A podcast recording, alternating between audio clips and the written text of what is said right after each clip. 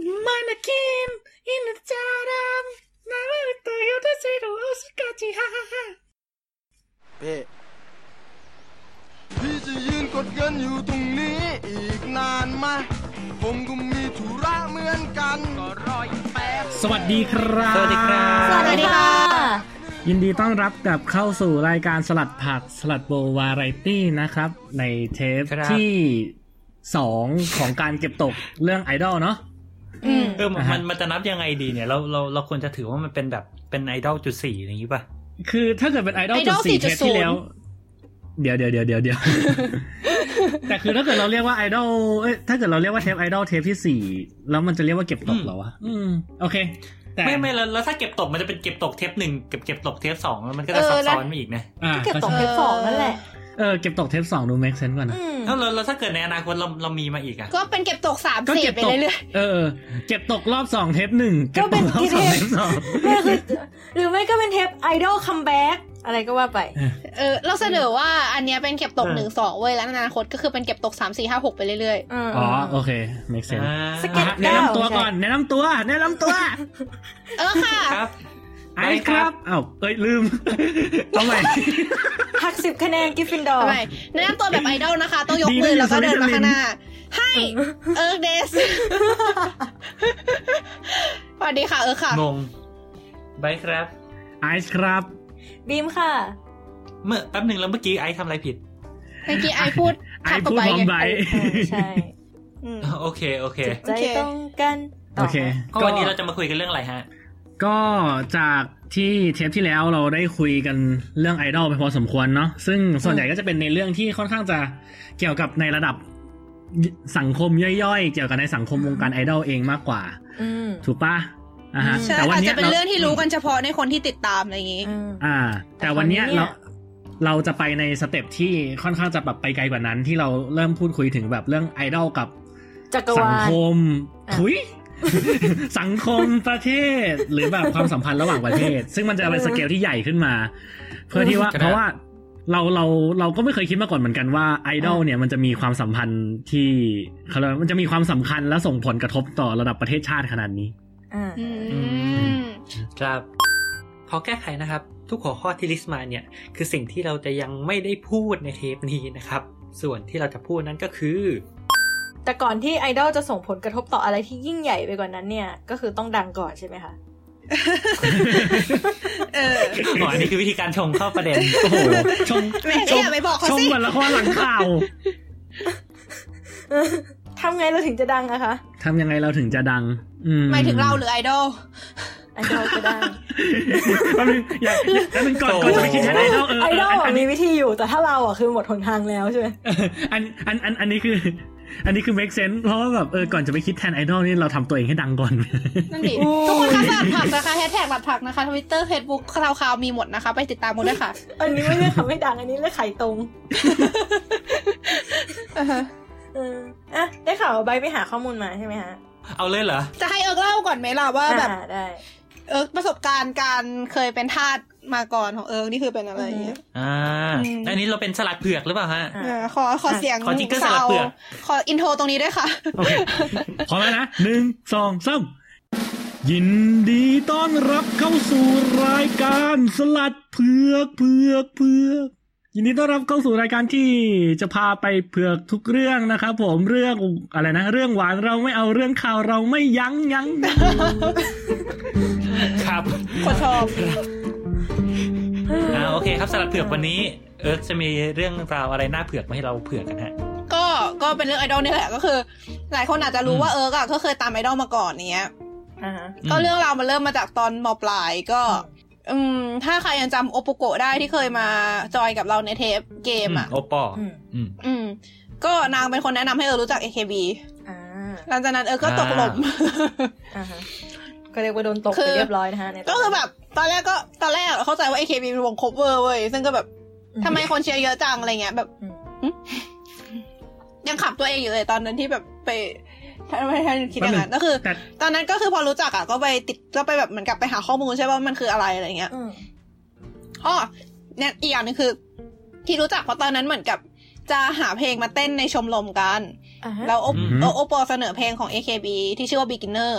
อืมครับอืมแล้วเออก็รู้สึกว่าเออถ้าเต้นมันสวยดีอะไรเงี้ยก็เลยแบบไปไปลองหาข้อมูลดูเกี่ยวกับวงคนนี้อะไรเงี้ยเอออ่าฮะแล้วก็พอหาข้อมูลไปเรื่อยๆรู้ตัวอีกทีก็คือติดไปแล้วก็คือคือแบบโดนตกเรียบคืร้ออยคือเราอะประทับใจในสตอรี่ของมันอะคือเหมือนประมาณว่า เป็นวงที่ดูมีอะไรเบื้องลึกเบื้องหลังเยอะแยะ มีอีเวนต์นู่นนี่เต็มไปหมดเลยอะไรเงี้ย อืมอืมอ่าฮะมีดราม่า มีดราม่าใช่ใช่ใช่เป็นคนชอบเสือกไงอืมแล้วก็แบบ เออแบบไปตามมากขึ้นเรื่อยๆ ก็ได้แบบไปประทับใจกับคนหนึ่งที่มีชื่อว่าคาชิวางิยุกิ หรือว่ายุกิรินนั่นเองอือฮึอ๋อก็ Google ต้องมาแล้วล่ะก็ชอบก็คือยังชอบจนถึงปัจจุบันนี้ก็คือเหมือนกับเขาแกลดแปลงอย่างอย่างอย่างนี่เดี๋ยวเดือนหน้าเราจะไปดูคอนเสิร์ตเขาเนี่ยแล้วก็ถือว่าเป็นงานสั่งลาสุดท้ายของเรากับ คือเราจองตั๋วไปตั้งแต่ปีที่แล้วไงอ๋ออ๋อก็คือใครคือสำหรับคนที่ฟังเทปที่แล้วหรือยังไม่ได้ฟังเทปที่แล้วอืมก็คือเอิร์กประกาศแล้วนะฮะ เป็นถือว่าเป็นงานสุดท้ายแล้วเราก็จะจบกันแล้วอืมถ้าถ้าเขาแก๊สมาโอ้ค่อยว่ากันเศร้าเลยอีกที โอเค ก็คือครับเราก็ชอบเหมือนกับก็แบบเหมือนกับพอได้รู้จักอย่างเงี้ยก็ได้รู้ว่าโอเค AKB เนี่ยมันมีงานจับมือนะ AKB มันมีแบบมีคอนเสิร์ตมีมีการแสดงในเทยเตอร์นู่นนี่อะไรเงี้ยก็แบบตามภาษาอืมก็อยากไปใช่ไหมตอนนั้นยังอยู่ไทยอยู่เงี้ยอือฮึก็ทำได้แค่แบบ เคยสิ่งที่เคยทำตอนอยู่ไทยก็คือเหมือนแบบซื้อโหวตอะไรพวกเนี้ยแบบเวลามีงานเลือกตั้งอะไรอย่างเงี้ย ซึ่งอืมไอการเลือกตั้งของ AKB มันจะไม่เหมือน BNK นิดนึงตรงที่ว่าอย่าง BNK เนี่ยเพิ่งได้ข่าวมาว่าเขาประกาศผลด่วนสองรอบใช่ปะอ่าแต่ AKB คือประกาศผลด่วนแค่รอบเดียวอืมก็ไม่ค่อยใช่แปลกใจ เออ แล้วก็ประกาศผลด่วนก็คือแบบประกาศผลแบบยังไม่เป็นทางการแบบประกาศผลแบบอัปเดตถึงตอนนี้อะไรอย่างงี้อืมใช่ exit ใช่ poll exit poll เออถ้าเกิดให้เทียบอารมณ์อารมณ์ประมาณ exit แล้วก็ไม่ poll ไม่ใช่ exit ดิมันก็ไม่ใช่ก็เป็น exit โพล poll ธรรมดานะเพราะว่าคือผลจริง ๆ น่าจะเป็นแบบคือเรียน real real time count อะไรอย่างเงี้ยหรออืมคือปกติ AKB อะผลแต่ว่าผลมันรอบเป็นการโชว์ผลที่คนโหวตเข้าไปเพิ่มเออได้อีกไงผลรอบแรกอะ มันจะประกาศในคืนวันแรกหลังจากเปิดให้โหวตหนึ่งวันอืมก็คือแบบ เออคือคือแบบโคตรวัดใจอะมคือตรงเนี้ยมันจะมีแบบพวกกลยุทธ์ในการโหวตอยู่เว้ยประมาณว่าบางคนคือพวกมันก็จะแบบมีพวกเป็นแฟนดอมนี้ใช่แบบแบบ คนที่เป็นหัวคะแนนบ้านนู้นบ้านนี้อะไรอย่างเงี้ยเขาก็จะแบบอืมเก่งๆกันว่าโอชีตัวเองเนี่ย แฟนๆนะ รีใส่ประมาณไหนอะไรเงี้ย แบบบางคนก็คือ ประมาณว่าไม่ไม่โหวตให้วันแรกพออยากจะบิวให้ทุกคนช่วยกันโหวตอะไรเงี้ย หรือบางคนโหวตให้วันแรกเยอะๆไปเลย เพื่อที่จะทำให้แบบมันฮึกเหิมอะให้ทุกคนแบบเฮ้ย มันขึ้นมาสูงขนาดนี้ได้นะเว้ยอะไรเงี้ยแล้วก็โหวตโหวตโหวตโหวตให้อะไรเงี้ยซึ่งอยากจะเล่าให้ฟังถึงกลยุทธ์ของวงหนึ่งที่ที่ตอนนี้เราเราติดตามอยู่คือยังไงดี คือถึงจะไม่ติดตาม 48 แล้วแต่คือในปัจจุบันก็คือ ประมาณหลายประมาณ2-3ปีแล้วที่ติดตามแค่วงนี้วงเดียวก็คือ SKE48 ก็คือเป็นวงน้องสาวของ AKB เนี่ย ก็คือมันเคยมีปีหนึ่งที่แบบทุกคนเป็นที่ฮือฮาในงานเลือกตั้งมาก เพราะว่าเขาสามารถเอาเด็กเหมือนกับส่งเด็กที่ดูเหมือนกับอาจจะไม่ได้ดังมากในตอนนั้นน่ะเขาเขาไปติดอันดับอืมแบบเยอะมากในในพื้นที่ของอันดับที่16ถึง32อะอืมซึ่งเป็นเขาเรียกกันว่า undergirl ก็คือประมาณว่าในใน ในนั้นอะประมาณครึ่งหนึ่งเลยมั้งที่เป็นเด็ก SKE อะ แล้วแบบหลาย ๆ คนก็คือไม่มีใครเคยได้ยินชื่ออะไรเงี้ย ซึ่งก็คือเหมือนตอนนั้นคือได้ข่าวมา คือตอนนั้นเราก็ยังไม่ได้ตามนะ ก็คือเขาก็เล่ากันมาว่าเหมือนมีการวางแผนกันแบบคุยกันว่าจะโหวตให้คนนู้นคนนี้อะไรเงี้ย แล้วก็แบบเพื่อที่จะให้เขาติดอันดับเยอะ ๆ อะไรมานั้น เออ ก็แบบมีการวางแผนกันจริงจัง คือคือไอไอการเลือกตั้งของของที่ญี่ปุ่นอะ คือมันมันไม่ได้เลือกตั้งของแบบ AKB วงเดียวหรืออะไรวงเดียวอะ คือมันอืมมันเลือกตั้งของหลายวงพร้อมกันเออใช่ปะคือมันใช่มันเลือกตั้งรวมของรวมใช่ใช่มันเลือกตั้งของทุกวงที่อยู่ในญี่ปุ่น ยกเว้นปีล่าสุดเนี่ยที่เป็น World s e n b a s ที่บอกว่าเอาทุกวงในโลกอะ เออออ๋อ ซึ่งในมันจะมีวไม่งคำน้อว่างทุกสาววงในที่นี้คือคำว่าทุกวงใน 48 กลุ่มนะใช่ใช่ใช่ มันจะมีวงน้องสาวชื่อ JKT อะที่อยู่จาการ์ตาอินโดอะอันนั้นก็เคยมีเลือกตั้งมาหลายรอบแล้วนะ แล้วก็มีดราม่า มีดราม่าเหมือนกัน แล้วก็ไอของเซี่ยงไฮ้อะ ก็ก็มีเคยมีเลือกตั้งเหมือนกัน แล้วคือรางวัลของเซี่ยงไฮ้คือหนักแบบมันโหดมากคือเงินหนามากจริงอืมแต่เซี่ยงไฮ้ตอนนี้ก็ออกไปแล้วไงออกไปๆแล้ใช่วเซี่ยงไฮ้ตอนนี้ตอนนี้ทำผิดสัญญากับ AKS ก็เลยแบบ ไปทำของตัวเองแหละ แต่ไม่ได้ถือว่าเป็นหนึ่งในตระกูล 48 อะไรเงี้ย เออ แต่อืมช่วงที่ยังอยู่อะ แล้วมีงานเลือกตั้งก็คือแบบคือฮากันมากแบบ มันมีปีหนึ่งอะจำได้เลยคนที่ได้ที่หนึ่งจะได้รูปปั้นทองคำขนาดเท่าตัวจริงอะไรไม่รู้อะ what อืมเออมคือหนักโโมากว่าวัดแถวโอ้โหปทุมอาจอาจจะจำผิดนะคือคือถ้าเกิดข้อมูลผิดมาแก้กันได้นะคะ แต่ว่าถ้าเท่าที่จำได้คือประมาณเนี้ยเออแล้วไงวะเราเอาไปตั้งตรงไหนวะ นั่นดิ ไม่รู้ ต้องสร้างวิหารให้อะไรเงี้ยรางวัลของที่ไทยนะครับ ผมคือทองม้วนน้ำหนักเท่าตัวจริงนะครับผมไม่ได้เอาให้เบาหวานขึ้นอยู่เลยไม่ได้ทุเรียนทอดอะเขาห้ามกินขนมหวานก็ขอแก้ข้อมูลนิดนึงนะคะ ก็คือเมื่อกี้ที่บอกว่าเป็นของรางวัลเป็นรูปปั้นทองและขนาดถ้าตัวจริงเนี่ย ไปค้นข้อมูลมาแล้วเอาจริง ๆ เป็นรูปปั้นเฉยๆเวอร์ไปนิดนึงก็คือ มันมีครั้งที่สองอะค่ะ การเลือกตั้งครั้งที่สองของ SNS 48 ที่รางวัลจะได้เป็นรูปปั้นของคนที่ชนะนะคะ แล้วก็ได้มีอ่าฝากรอยประทับไว้คล้ายๆ กับของฮอลลีวูดด้วยค่ะ แล้วก็ประมาณนี้ อืม ขออภัยในความผิดพลาดนะคะ โอเค โอเค ก็กลับมาก็คือเราก็เคยแบบซื้อโหวตที่ไทยด้วยอะไรเงี้ยแล้วก็พอมาอยู่ญี่ปุ่นเนี่ยก็แบบเออมันก็เป็นความใฝ่ฝันของติ่งไอดอลที่แบบอยากจะไปจับมือ อยากจะไปเจอตัวจริงอะไรเงี้ยเออก็ ก็แบบไปจับมือใช่ปะคืองานจับมือที่ญี่ปุ่นเนี่ยมันจะมีอยู่สองแบบ คือที่ไทยจะคุยกันว่าแปดวิแปดวิใช่ปะแต่ญี่ปุ่นจะไม่ใช่ส่วนของญี่ปุ่นเนี่ยมันจะมีการจับมือแบบเดี่ยวกับแบบทั่วประเทศ งานจับมือแบบเดี่ยวเนี่ย เราจะต้องจองล่วงหน้าแล้วเราจะต้องเลือกเลือกชื่อ member ที่เราจะไปจับล่วงหน้า เออว่าแบบเราจะไปจับคนนี้วันนี้เวลานี้อะไรอย่างเงี้ย แล้วก็จะในบัตรก็จะมีชื่อเราอะไรเงี้ย ซึ่งก็คือตุกติกไม่ได้ แล้วคืออม คนที่เข้างานในวันนั้นได้ก็ต้องมีบัตรจับมือของวันนั้นด้วยนะไม่ใช่แบบใครไม่รู้ซูซีแบบอะไรวะซูซีซัวซีซัวซีซัวเดินเข้าไปแล้วก็จะแบบไปส่งอะไรอย่างงี้ก็ไม่ได้ อืมแล้วก็ใบจับบัตรจับมือเดียวเนี่ยหนึ่งใบจับได้สิบวินาทีอืมอืมฮึอืมอืมแล้วก็มีอีกแบบหนึ่งคือบัตรจับมือทั่วประเทศก็คือ เป็นบัตรที่ไม่ระบุชื่อ member ไม่ระบุชื่อคนคือเป็นบัตรที่แถมแถมมากับซีดีอีกอีกประเภทหนึ่งอะที่ชื่อว่าเลกูล่าคือเหมือนกับ มันจะมีซีดีสองแบบคือแบบ theater แบบ regular ซึ่ง regular คือซีดีที่มีดีวีดีด้วยแบบมี MV อะไรเงี้ย ส่วน theater อะคือซีดีที่มีซีดีอย่างเดียว แล้วก็จะถูกกว่า แต่ใน theater เนี่ยจะแถมไอ้บัตรจับมือเดียว พูดง่ายๆก็คือคนที่อยากจับมือเยอะๆ ก็คือก็เลือกซื้อ theater กันเยอะๆอะ ที่เห็นกดกันมาเยอะๆ ก็คือเป็นแบบ theater เนี่ยแหละ ส่วนเลกูล่าอืมก็คือเหมือนเป็นเป็นแผ่นซีดีปกติที่แบบก็คือเหมือนซื้อมาเพื่อฟังเพลงอะแล้วก็จะได้เป็นแถมเป็นบัตรจับมือทั่วประเทศ ซึ่งบัตรจับมือทั่วประเทศเนี่ยใบหนึ่งจับได้สามวิ แต่เออว่าบางมันจะมีบางกรณีที่แบบในคือคือเวลาเราเข้าไปจับอะหนึ่งใบจะจับได้หนึ่งเลน ซึ่งในหนึ่งเลนเนี่ยอาจจะมี member มากกว่าหนึ่งคนก็ได้ ในกรณีนั้นก็คือเราจะจับได้คนละสามวิเราก็เคยไปแบบประมาณว่าเลนหนึ่งมี member จับสี่ได้คหนลายคน เออ ก็คือ member สี่คนก็แบบเข้าไปคุยประมาณประโยคนึงอะแล้วก็ไปคนต่อไปอะไรเงี้ย เออ ซึ่งอันนั้นก็คือการจับมือครั้งแรกของเรา คือมาตอนนั้นเขามาที่เซนได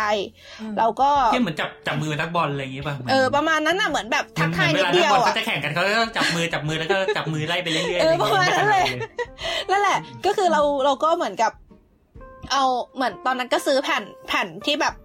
แผ่นเลกูล่าอันแพงอะมาสองแผ่นก็คือ แบบจะจะเหมือนมันจะมีหลายไทป์ด้วยไง แต่ละอันก็จะแบบเพลงข้างในไม่เหมือนกันอีกก็แบบการตลาดอะอือฮึทำไมต้องโกรธวะโอเค ก็คือจะได้บัตรมาสองใบใช่ปะทีนี้ก็โธ่ไปไปถึงสถานที่ที่มันอยู่ในเซนไดเนี่ยแหละ ก็นั่งรถไฟไปนิดนึง แล้วก็ไปถึงปุ๊บก็ คือเราก็เล็งมาก่อนแล้วแหละเขาจะมีประกาศก่อนหน้าวันงานอะว่าแบบแต่ละเลนจะมีใครบ้างแบบเวลานี้จะมีกี่เลนแต่ละเลนมีใครบ้างพวกเนี้ยแล้วก็แบบเล็งว่าจะไปจับแบบคนที่อยากไปจับแน่ๆก็คือคนที่เป็นโอชิเออเขาชื่อนาโอจัง แล้วก็อีกคนนึงก็คือเป็นโอชิเหมือนกันแต่แบบอาจจะแบบเออชอบชอบน้อยกว่านาโอจังนิดนึงอะไรเงี้ยชื่อเอโกจังอย่างเงี้ยก็คือไปเลนที่มีสองคนนี้แล้วแล้วอะไรยูกิรินอะไรไม่จับเหรอยูกิรินเขาไม่ได้อยู่ SKE ไงเขาอยู่ AKB อันนี้ของ SKE อ๋อโทษทีลืมพูด อันนี้ของ SKE ตอนตอนนั้นคือเริ่มเริ่มเริ่มเริ่มมาตาม SKE เต็มตัวแล้วเหลือติ่ง AKB แค่ตรงยูกิรินคนเดียว เออ ก็นะ ทีนี้พอไปถึงปุ๊บก็คืออย่างที่เราบอกว่าเลนหนึ่งมีสี่คนใช่ปะอืม ก็ก็ก็เข้าไปแล้วก็จับทีละคนอย่างเงี้ย แล้วเรื่องมันมาพีคตรงที่ว่า พอไปถึง อ่า นาโอจังที่เราบอกว่าเป็นคนที่เราชอบที่สุด อาจจะลองมาจุกยูกิรินนิดนึง แต่ก็คืออมนั่นแหละที่ชอบที่สุดใน SKE อะไปถึงปุ๊บจับมือบอกชอบมากอะไรนู่นนี่เขาก็ยื่นมือมาเว้ย แล้วเขาก็จับแก้มเราเว้ย แล้วเขาก็เขาก็บีบแก้มเราเว้ย แล้วก็แล้วก็เราก็แบบไอ้เหี้ยคือตอนนั้นแบบยังช็อกอยู่เลยเว้ยพอเดินออกมาจากเลนก็แบบลอยๆแบบ เอ๊ะ เราฝันไปหรือเปล่าวะ พอไปเล่าให้เพื่อนฟังเพื่อนก็แซวว่า เออ จะไม่ล้างหน้าไปอาทิตย์หนึ่งแน่ๆอะไรเงี้ยแต่ว่านั่นแหละก็คือ คือนาโอจังเนี่ย เป็นคนที่เป็นที่รู้กันว่าเป็นคนที่มีความสามารถในการตกแฟนๆทำให้อ๋อแบบฟนๆหวันไหว fan service ได้เก่งจากการจับมือใช่ใช่ใช่แบบจะจะแบบดึง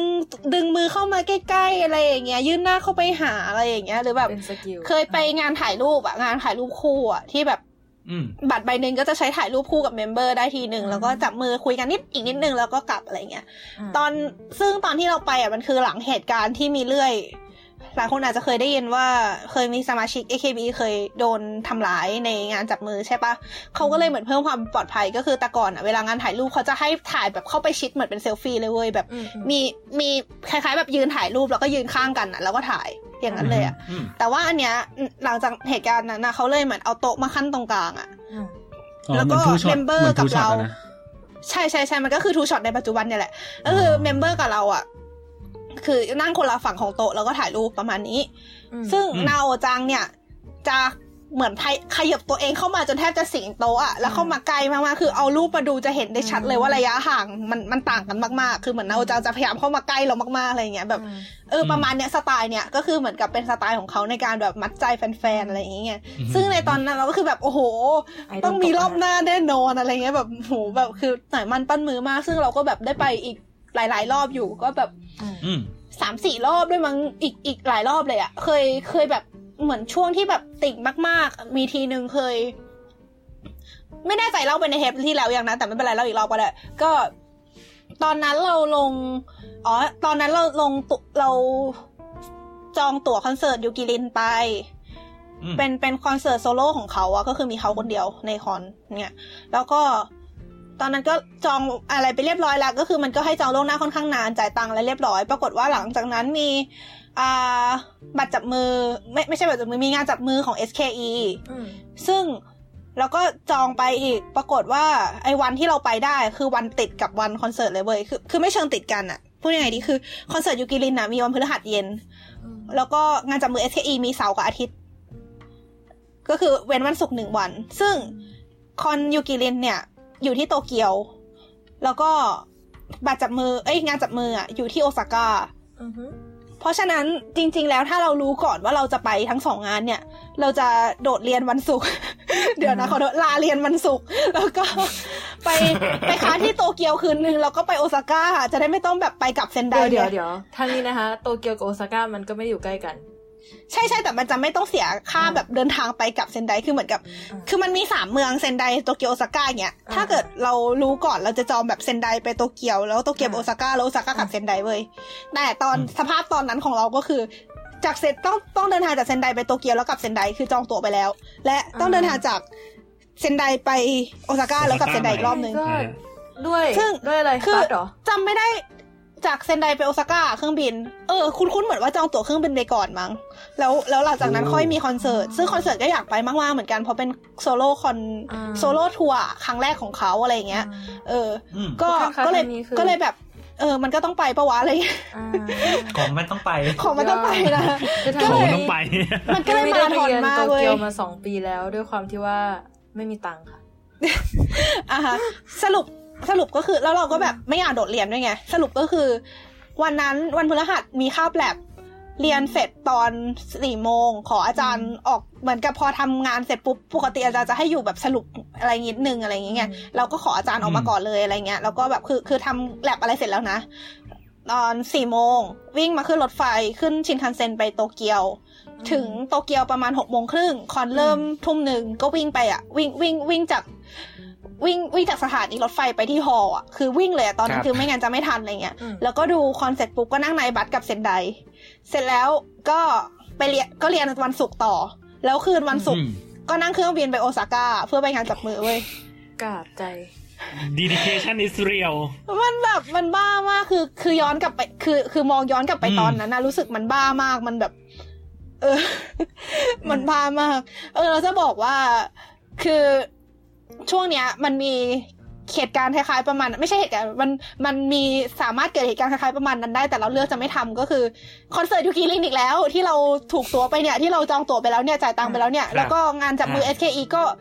จัดใกล้ๆกันอีกแล้วอะคืองานจับมือ SKE คือวันอาทิตย์ แล้วก็อ่าคอนเสิร์ตยูกิรินวันจันทร์อ่าอืมซึ่งงานจับมือที่ว่าเนี่ย คือที่เซนไดอะนะคือหมายถึงถ้าเราไปก็คือเราไป คือไม่ต้องเดินทางอะไรเงี้ยแต่ว่าเรา ไอไอไอคอนเสิร์ตยูกิลินนี่คือเรากะจะไปตั้งแต่เสาร์อาทิตย์เลยไงเพราะว่าจะได้แบบคุ้มค่าบัตรหน่อยไม่ใช่ไปเรากลับอะไรเงี้ยเออก็เลยก็เลยไม่ไปช่างมัน เราก็ยิ่งมามีเรื่องที่แบบเราจะไม่ตามแล้วก็เลยโอเคไม่ไม่เอาละ bye สรุปก็คือไปคอนเสิร์ตยูกิลินอย่างเดียวอืมอะไรอย่างนี้อืมมีอะไรอีกวะ เออแล้วก็โหวตเลือกตั้งอย่างเงี้ย เราอาจจะแบบโหวตไม่เยอะมากเท่าไหร่ แต่ว่าจำได้ว่าโหวตที่เยอะที่สุดที่เคยที่เคยโหวตไปคือประมาณสามสิบโหวตมั้งนะหืมอืม โหวตละเท่าไหร่อะก็โหวตคือระบบโหวตเลือกตั้งมันจะไม่ได้มาจากแผ่นซีดีอย่างเดียวอะคืออมันจะมีแผ่น มันจะมีซื้อซีดีไอ้ง่ายสุดก็คือซื้อซีดีใช่ปะซื้อเลกูล่าก็ได้หนึ่งโหวตเหมือนกัน แล้วก็ซื้อ theater ก็ได้หนึ่งโหวตเหมือนกัน แต่อย่างที่เราบอกไปว่า theater ถูกกว่า เพราะฉะนั้นคนที่ซื้อมาโหวตเยอะๆจะซื้อ theater อืมอืมซึ่งเราก็ซื้อ theater มาโหวตประมาณยี่สิบกว่าแผ่นมั้ง แล้วก็นอกจากนี้เราก็มีโทษแอแล้ควซีเคาดีท์อ่ามีแอคเคาท์คล้ายๆแอคเคาท์แบบ เหมือนเราสมัครไปเพื่อรับข่าวสารแล้วก็แบบเหมือนเดี๋ยวนะเป็นสมัครเป็นแบบเป็นแบบเป็นแอคเคาท์แฟนคลับของ AKB อ่า SKE อะไรพวกเนี้ยแล้วก็แบบ CD ที่เรารับเมลก็คือ เป็นมันจะเป็นระบบเมลมือถืออะที่อ่าถ้าเราสมัครรับอะก็คือจ่ายตังค์ต่อเดือนประมาณ300เยนร้อยกว่าบาทอะไรเงี้ยาก็คือพอเรารับก็จะ พอเรากดรับเมลของสมาชิกคนที่เราชอบอะ่ะ มันก็จะมีเมลจากเขามา ก็แบบอาจจะมีเมลเล่าว่าวันนี้ไปทำอะไรมา มีแนบรูปมาอะไรนู่นนี่ แล้วก็คือเราก็จะแบบบางทีเขาจะมีชื่อเราอยู่ในนั้น ก็คือเป็นระบบอัตโนมัติอะที่แบบอ่าให้เราใส่ชื่อไปตอนสมัครอะอ่าก็จะแบบใส่ชื่อเข้าไปในเมลเขาได้อะไรอย่างเงี้ยก็จะแบบคล้ายๆแบบได้รับข่าวสารแบบ exclusive จาก member อะไรอย่างงี้าเออแล้วก็ช่วงสามร้อยเราคือเยนจากการคำนวณอะ คือถ้าถ้าสมัครถ้าสมัครเมลอะมันจะได้หนึ่งโหวตไง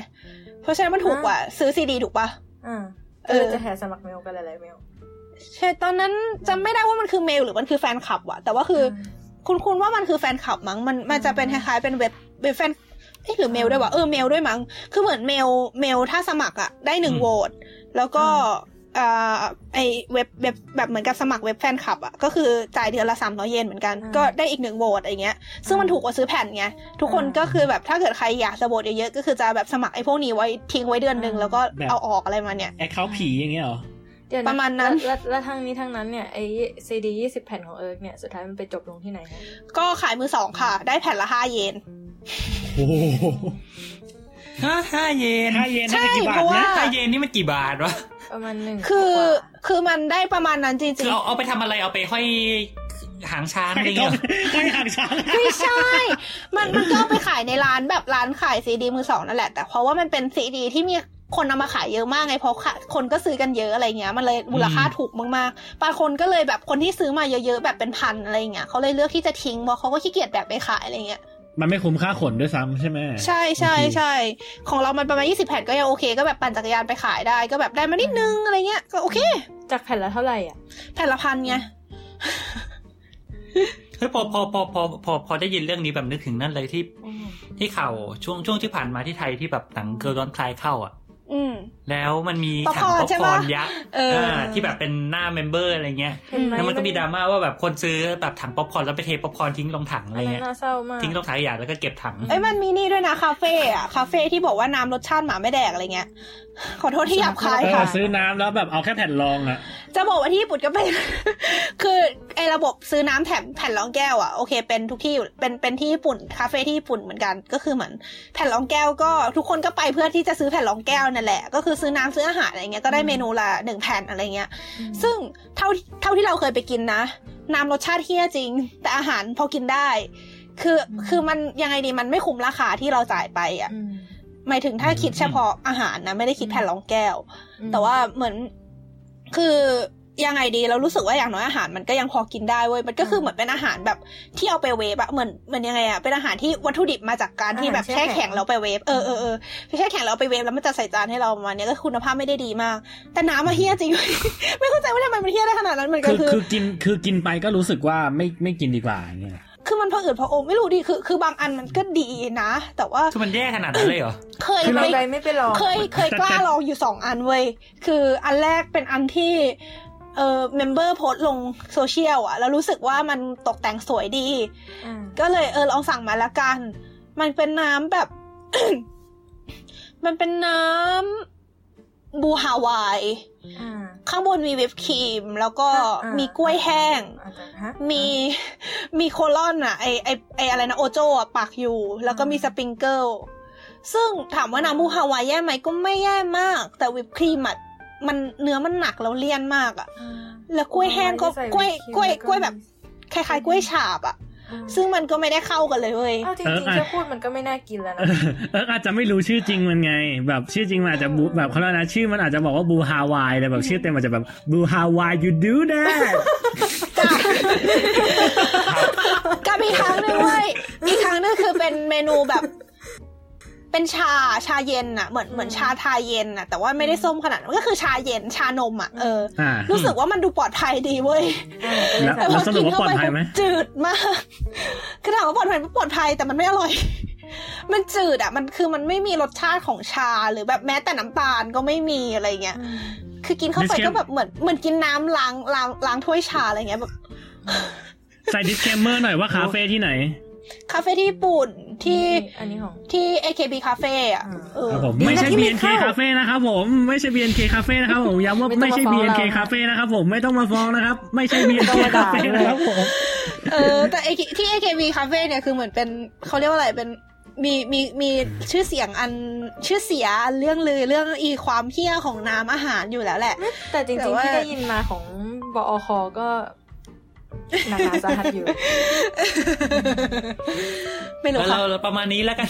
เออก็แต่จสริรุงปๆนี่นี่นี่จะครึ่งชั่วโมงแล้วนะเนี่ยนั่นดิใช่ทำไมเผื่อกันนานเออจังจะวะครึ่งชั่วโมงแล้วยังสลัดเผื่เผืออกกักันนอนายู่นเลยจังเนี่ยวะแล้วพูดถึงเนี่ยทำยังไงให้ดังฮะไม่ใช่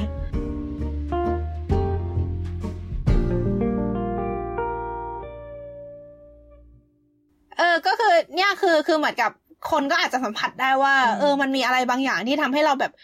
ไปแล้วอยากไปอีกคือยิ่งยิ่งพอไปฟังจากโอตะที่แบบไปแล้วแบบ member จำได้ว่าอะเคยมาเมื่อกี่เดือนที่แล้วนี่นาอะไรเงี้ยเขายิ่งฟินปะอ่าฮะแล้วเพิ่งเพิ่งเห็นในเฟซล่าสุดเลยเออส่วนตัวเราอะไม่ได้ไม่ได้สัมผัสอะไรแบบนั้น เพราะว่าเราไม่ได้ไปบ่อยขนาดนั้น เอออมแต่ว่าก็รู้สึกแบบประมาณว่าเขามีการเทคนิคเนี่ยนะแบบประมาณว่าถ้ามีแบบงานจับมือเสาร์อาทิตย์ให้ลงทั้งสองวัน แล้ววันอาทิตย์ member จะจำหน้าเราได้ลางๆอะไรเงี้ย เออ ซึ่งซึ่งก็คือแบบเราเราก็ยังไม่ไปถึงขั้นนั้น แต่ว่าก็คือรู้สึกก็คือก็ตอนช่วงที่ติ่งมากๆ แบบใส่เสียสติอะก็รู้สึกเหมือนกันว่า เออ เราก็อยากให้ member จำเราได้เหมือนกันเราแบบไปอีกดีไหมไปอีกดีไหมอะไรเงี้ยแบบซื้ออีกซื้ออีกอะไรเงี้ยซึ่งก็แบบพอย้อนย้อนกลับไปแล้วแบบเงินกูก็ชอบพูดง่ายๆพูดพูดง่ายๆก็คือ การที่ว่าไอดอลคนหนึ่งจะดัง หรือว่าการที่ว่าบริษัทหรือแบบวงไอดอลวงหนึ่งจะประสบความสำเร็จขึ้นมาได้ก็ขึ้นอยู่กับ ความสามารถเขาเรียกว่านะขึ้นอยู่กับไม่ใช่ความสามารถของ member อย่างเดียวแต่ อาจจะแบบคือเขาเรียกว่าการนะตไม่ได้ลาไม่ได้ดเอออาจจะไม่ได้เกี่ยวกับเรื่อง performance อย่างเดียว แต่มันเกี่ยวกับเรื่องแบบเขาเรียกว่านะ charisma ใช่ไหมเขาเรียกว่าอะไรอะเออเสน่ห์อแล้วที่ก็แบบจะทำให้เราอจรู้สึกมันว่าแบบเรายังรู้สึกว่าอยากอยากจะอยู่อยากจะ support เขาไปเรื่อยเออๆมากกว่าที่จะเป็นในเรื่องใช่ คือจริงมันขึ้นอยู่กับนี่ด้วยเว้ย มันขึ้นอยู่กับว่าทางบริษัทอะจะสามารถดึงไอ้เสน่ห์ตรงนี้ของไอดอลออกมาได้มากแค่ไหนด้วย ก็คือต้องให้มันแบบเคแบรดิตมีทั้งอืมให้โอกาสให้ไปออกรายการนู่นนี่อะไรเงี้ย ให้โอกาสทำสิ่งที่เขาถนัดอะไรประมาณเนี้ยอ้าวสรุปบริษัทก็มีส่วนดีนี่หว่า ถ้าเขาทำได้ไง คือถามว่าเขาทำได้ไหมก็ได้ดิ ได้ได้ เพราะว่าก็คนก็ติดกันเยอะแยะนี่ไง ใช่ คือคือมันทำได้แค่ แค่ว่ามันมันทำแบบอุตสาหกรรมอะ ใช่ คือคือมันมันมันเป็นระบบที่มันถูกแบบ industrialize อะ มันอืมมันมันถูกทำเพื่อให้เป็นอุตสาหกรรมแต่รูปออกมาเป็นสินค้าที่จับต้องได้เพื่อให้คนจ่ายเงินเพื่อซื้อมันไงอ่าฮะอ่าเออแต่เรื่องคนคอนก็เลยแบบเปย์เออเปย์เปย์เออขอพูดเรื่องคอนเสิร์ตไม่ใช่นิดนึง เอาจริงเรื่องคอนเสิร์ตเราเรารู้สึกว่าค่อนข้างเป็นอะไรที่แบบเราประทับใจแล้วเป็นอะไรที่เป็นกลางนะ คือเหมือนยังไงดี ประมาณว่า ก็คือคือถ้าเราแบบมองเขาในฐานะไอดอลก็คือการไปคอนเสิร์ตก็คือเหมือนเป็นการสนับสนุนผลงานที่ก็สมเหตุสมผลดีอะไรเงี้ยเรารู้สึกไม่ค่อยแอนตี้กับการไปคอนเสิร์ตเท่าไหร่เอาจริงเราก็อยากไปด้วยซ้ำแต่ว่าตอนตอนนี้ก็ไม่ไม่ละก็คือคือคือโอเครักมากเราเก็บมากจริงนะๆเราก็ชอบเราก็ชอบแบบเหมือนกับอะไรประมาณนี้เหมือนกับชอบการแสดงชอบอือฮึการเต้นอะไรประมาณนี้ไงเพราะฉะนั้นเราก็เลยสนใจในพวกอะไรอย่างนี้ ซึ่งไอ AKB กรุ๊ปหรือ 48 กรุ๊ปเนี่ยมันมีข้อดีอย่างหนึ่งในคอนเสิร์ตเลยอะก็คือคนเยอะเว้ยทำให้สามารถไปยืนอยู่ได้ทั่วเวทีอะอ่า คือถ้าแบบเรานึกภาพกรุ๊ปที่แบบมีประมาณห้าคนอะไรเงี้ยแล้วแบบอ๋อถ้ามีก็จะกระจุกกระจุกคอนเสิร์ตอย่างเงี้ยกันอยู่ตรงกลางเออใช่มัป่ะมันจะอยู่ตรงกลางได้หรือแบไม่ถึงใช่ใช่ถึงจะมีเวทีเยอะๆอย่างเงี้ยเขาก็ต้องวิ่งไปแต่ละจุดแต่ละจุดแล้วแต่ละครั้งที่เขาเต้นอะ มันก็จะเห็นได้ไม่ทั่วอะไรอย่างเงี้ยอืมในขณะเดียวกัน AKB เนี่ยมีคนเยอะเว้ยถึงไอส่วนที่ดังๆ มันจะกระจุกกันอยู่ตรงกลางแต่มันก็จะมีคนที่ไม่ค่อยดังขนาดนั้นอะไรเงี้ยก็ยืนอยู่ข้างๆ แล้วดีไม่ดีอาจจะตกแฟนได้จากคอนเสิร์ตด้วยอีกต่างหากอ่าฮะ เออ ก็จริง เออ รู้สึกว่าเป็นระบบที่ work ในตรงนี้อยู่อืมมก็อย่างโอเคที่แค่พูดนี้ไปแหละตั้งแต่ในเทปที่แล้วแล้วอะเนาะว่าแบบเออจำนวน member ที่มันแบบมีจำนวนมากเนี่ยมันก็มันก็มันก็ส่งผลประโยชน์ต่อ เรื่องนี้ด้วยเหมือนกันถูกไหมว่าแบบเอออย่างน้อยมันต้องแบบใช่เขาเรียกว่าไงนะแบบอารมณ์ประมาณแบบมีมีข้าวให้อยู่สามสิบจานเนี่ย มันจะไม่ถูกปากมึงสักจานเลยเหรออะไรอย่างงี้อืมอ่าซึ่งมันก็มีบางคนที่รอดแต่มาได้นะคะ เช่นแถวๆนี้ ไม่ดิคือเคยไปแล้วไง แล้วก็เจ็บใจแล้วแล้วก็เออช้ำและบายอืมเหมือนอารมณ์เหมือนอารมณ์ประมาณเหมือนอารมณ์ประมาณแบบเรากินข้าวจานนี้เรารู้สึกว่าเออสามสิบจานที่เขาเสนอมาจานเนี้ยอร่อย เรากินเราชอบ แต่เวลาสักพักหนึ่งเราเพิ่งมารู้ว่าแบบเฮ้ย เขาเขาใช้เนื้อแมงสาบผสมไปว่ะโอ้อโหย่างเงี้ยโอ้แล้ยวแบบเอออัอันนี้เกินไปเคยชอบมาตลอดแล้วก็แบบไม่เพิ่งไม่มาเอารู้ว่าแบบงี้อันนี้เฮ้ยเขาใส่แมงสาบไม่ไม่อันนั้นอาจจะแรงไปอันนั้นอาจจะแรงไป เอาเป็นว่าเจ้าของร้านชอบทำหน้าบูดแล้วก็ชอบพูดจาไม่ดีใส่อะไรอย่างงี้ก็ได้มั้งเออแล้วก็แบบอืมอาหารจานนี้อาจจะมาจากการประมงผิดกฎหมายอะไรเงี้ยแต่ก็อาจจะคิดแพงกว่าร้านอื่นสองเท่าอะไรเงี้ยอืมนะซึ่งฮะก็นะฮะโอเคเอาเป็นว่าเราจบสลัดเผือกกันแค่นี้ดีกว่าอะเฮ้ย แต่นั้นก็ไม่คือปยาระวมวลอะสั้นๆ ครึ่งเทป ครึ่งเทปใช่ อีกแล้วอะแต่อันนี้ก็คือเราประมวลเราเราเราเราประมวลกันว่าแบบเออตอนนี้เราก็พอจะรู้แล้วเนาะว่าแบบเออทำไมแบบเออวงไอดอลถึงแบบประสบความสำเร็จทำยังไงให้ไอดอลดังอ่าเนาะแต่ว่าใช่อ่าเหมือนเราจะเขาเรียกว่าอะไรนะ เหมือนในประเทศไทยเนี่ยก็มีวงไอดอลอยู่หลายวงเนาะถูกไหมอ่าฮะอ่าฮะ แต่ว่าวงที่ประสบความสำเร็จมากที่สุดก็ต้องยอมรับว่าต้องเป็น BNK48 อืมอ่าฮะ เราเราว่าประสบความสำเร็จจริง ๆ อยู่วงเดียวไหมที่ที่พูดได้เต็มปากเต็มคำว่าประไม่สบประสบความสำเร็จนี่ยคืออะไรดิ เออ คือในนิยามของเขาว่าประสบความสำเร็จอะอันนี้เอาอันงี้นี้ดีอันกนี้ว่าอันอันนี้คือพูดแบวบงไม่เปรีที่ยบแมเทียสบมีนะวงเดียวอย่างนี้ได้ไหมเออวงที่แมสอะมีวงเดียว แต่คือทีนี้ก่ก็อนเข้าใจหน้านี้ว่าหลาย ๆ วงที่แบบเปิดมาอย่างแบบหนึ่งถ้าเกิดให้นึกชื่อตอนนี้แบบ on the top of my mind ก็จะมีแบบเขาเรียกว่านะมี Sweat 16 เนาะอือฮึมี Seven Sense ป่ะ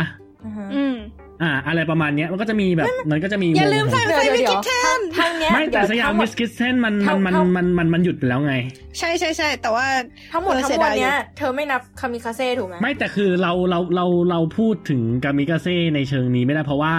กามิกาเซ่มันไม่ได้ถูกเสนอมาในฐานะวงวงเดียวอะเก็ตปะกามิกาเซ่มันคือค่ายค่ายหนึ่งที่นำเสนอ ไม่ซัไม่บไม่ยูนิตที่เมื่อก่อนมันจะมีแบบเคโอติกอะไรพวกนั้นอะ ที่มันก็จะใช่มีเฟยฟางแก้ว เออไฟฟังแก้วอันเนี้ยกับกรุ๊ปนะอ่าอ่าอ่าถ้าถ้าเกิดไม่อันแต่นั้นสามพูดถึงในคนไงเชิงไม่ไม่ไม่ไม่แต่คือถ้าเกิดพูดในเชิก็งไม่โกเกี่ยวกูก็ปะถูกก็ถูกก็ก็ก็จริงว่าเออสมัยนั้นมันก็ดังได้แต่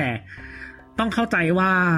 การตลาดมันคนละรูปแบบกันปะได้เอาใช่เอาใช่จริงใช่ๆนี่ก็คือใช่สมัยสมัยในไทยอะการตลาดของพวกแบบเฟย์ฟังแก้วหรืออะไรพวกนี้ที่มันเป็นกลุ่มอะ มันก็คือไม่ต่างอะไรกับไอดอลเกาหลีถูกไหมที่แบบไม่เออไม่เสนอแบบเราว่าอินโทรดิวส์ไม่มาต่างเป็นอะไรกลุ่มขายของมาเป็นกลุ่มอะไรอย่างนี้คิดว่าไม่ต่างอะไรกับนักร้องธรรมดาดีกว่าแล้วว่า ใช่เออมันมันดูไม่เหมือนกับมันมันดูไม่เหมือนกับ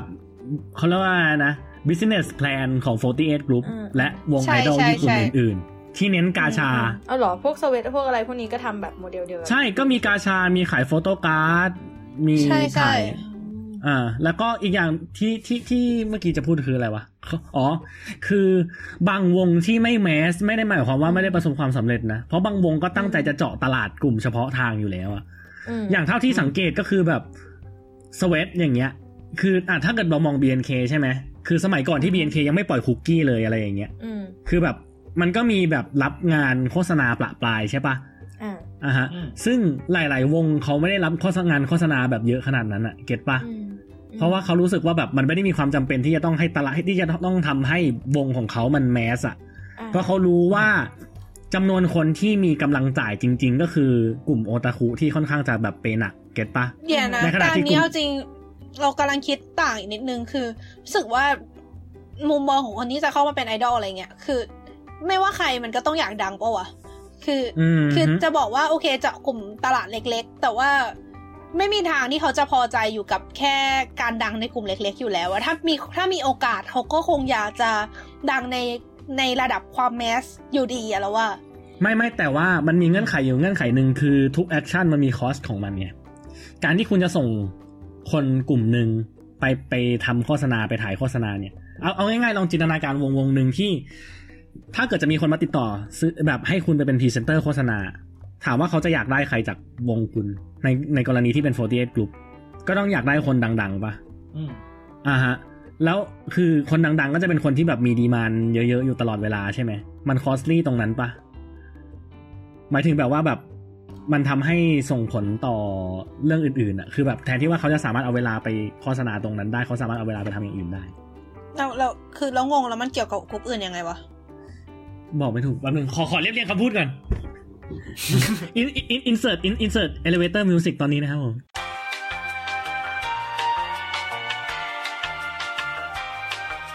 ก็คือจะบอกว่าคือมันก็อยากมันก็อยากดังมันก็มันก็อยากดังกันทุกวงแหละ แต่ปัญหาคือแบบเขาเรียกว่าอะไรอะ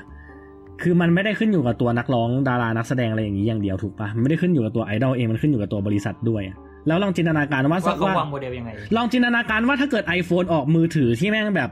ออกแบบซัมซุงอะออกแบบออกแบบหลายหลายรุ่นหลายยี่ห้อไล่อ่าตั้งแต่แบบตลาดล่างไล่จนไปถึงแบบไฮเอ็นอะตลาดล่าง ไม่รู้จะเรียกคำว่าอะไรเว้ยแต่ก็เออเนี่ย ถ้าเกิดเป็นแบบนั้นอะ perception ที่เรามีต่อ Apple ก็จะเปลี่ยนไปถูกไหมทุกวันนี้เรา treat เรา treat Apple เพราะว่าแบบ Apple พยายามจะ position ตัวเองให้เป็นแบบ prestigious แบบสาวสาวเอ่อสาว product เดฟแอปเปิลนะคะ คืออะไรแบบทีเนี้ยเว้ยเราเราเรารู้สึกว่าไอการเจาะกลุ่มตลาดใด ๆ อะ มันเป็นเหมือนเป็นจุดเริ่มต้นมากกว่าเหมือนมันเป็นกลยุทธ์ของบริษัทมากกว่าว่าแบบเออเราจะเริ่มจากตรงนี้นะ แต่ว่ายังไงเขาก็เป้าหมายของเขาก็คือต้องทำให้ดังในระดับ mass อยู่แล้วปะ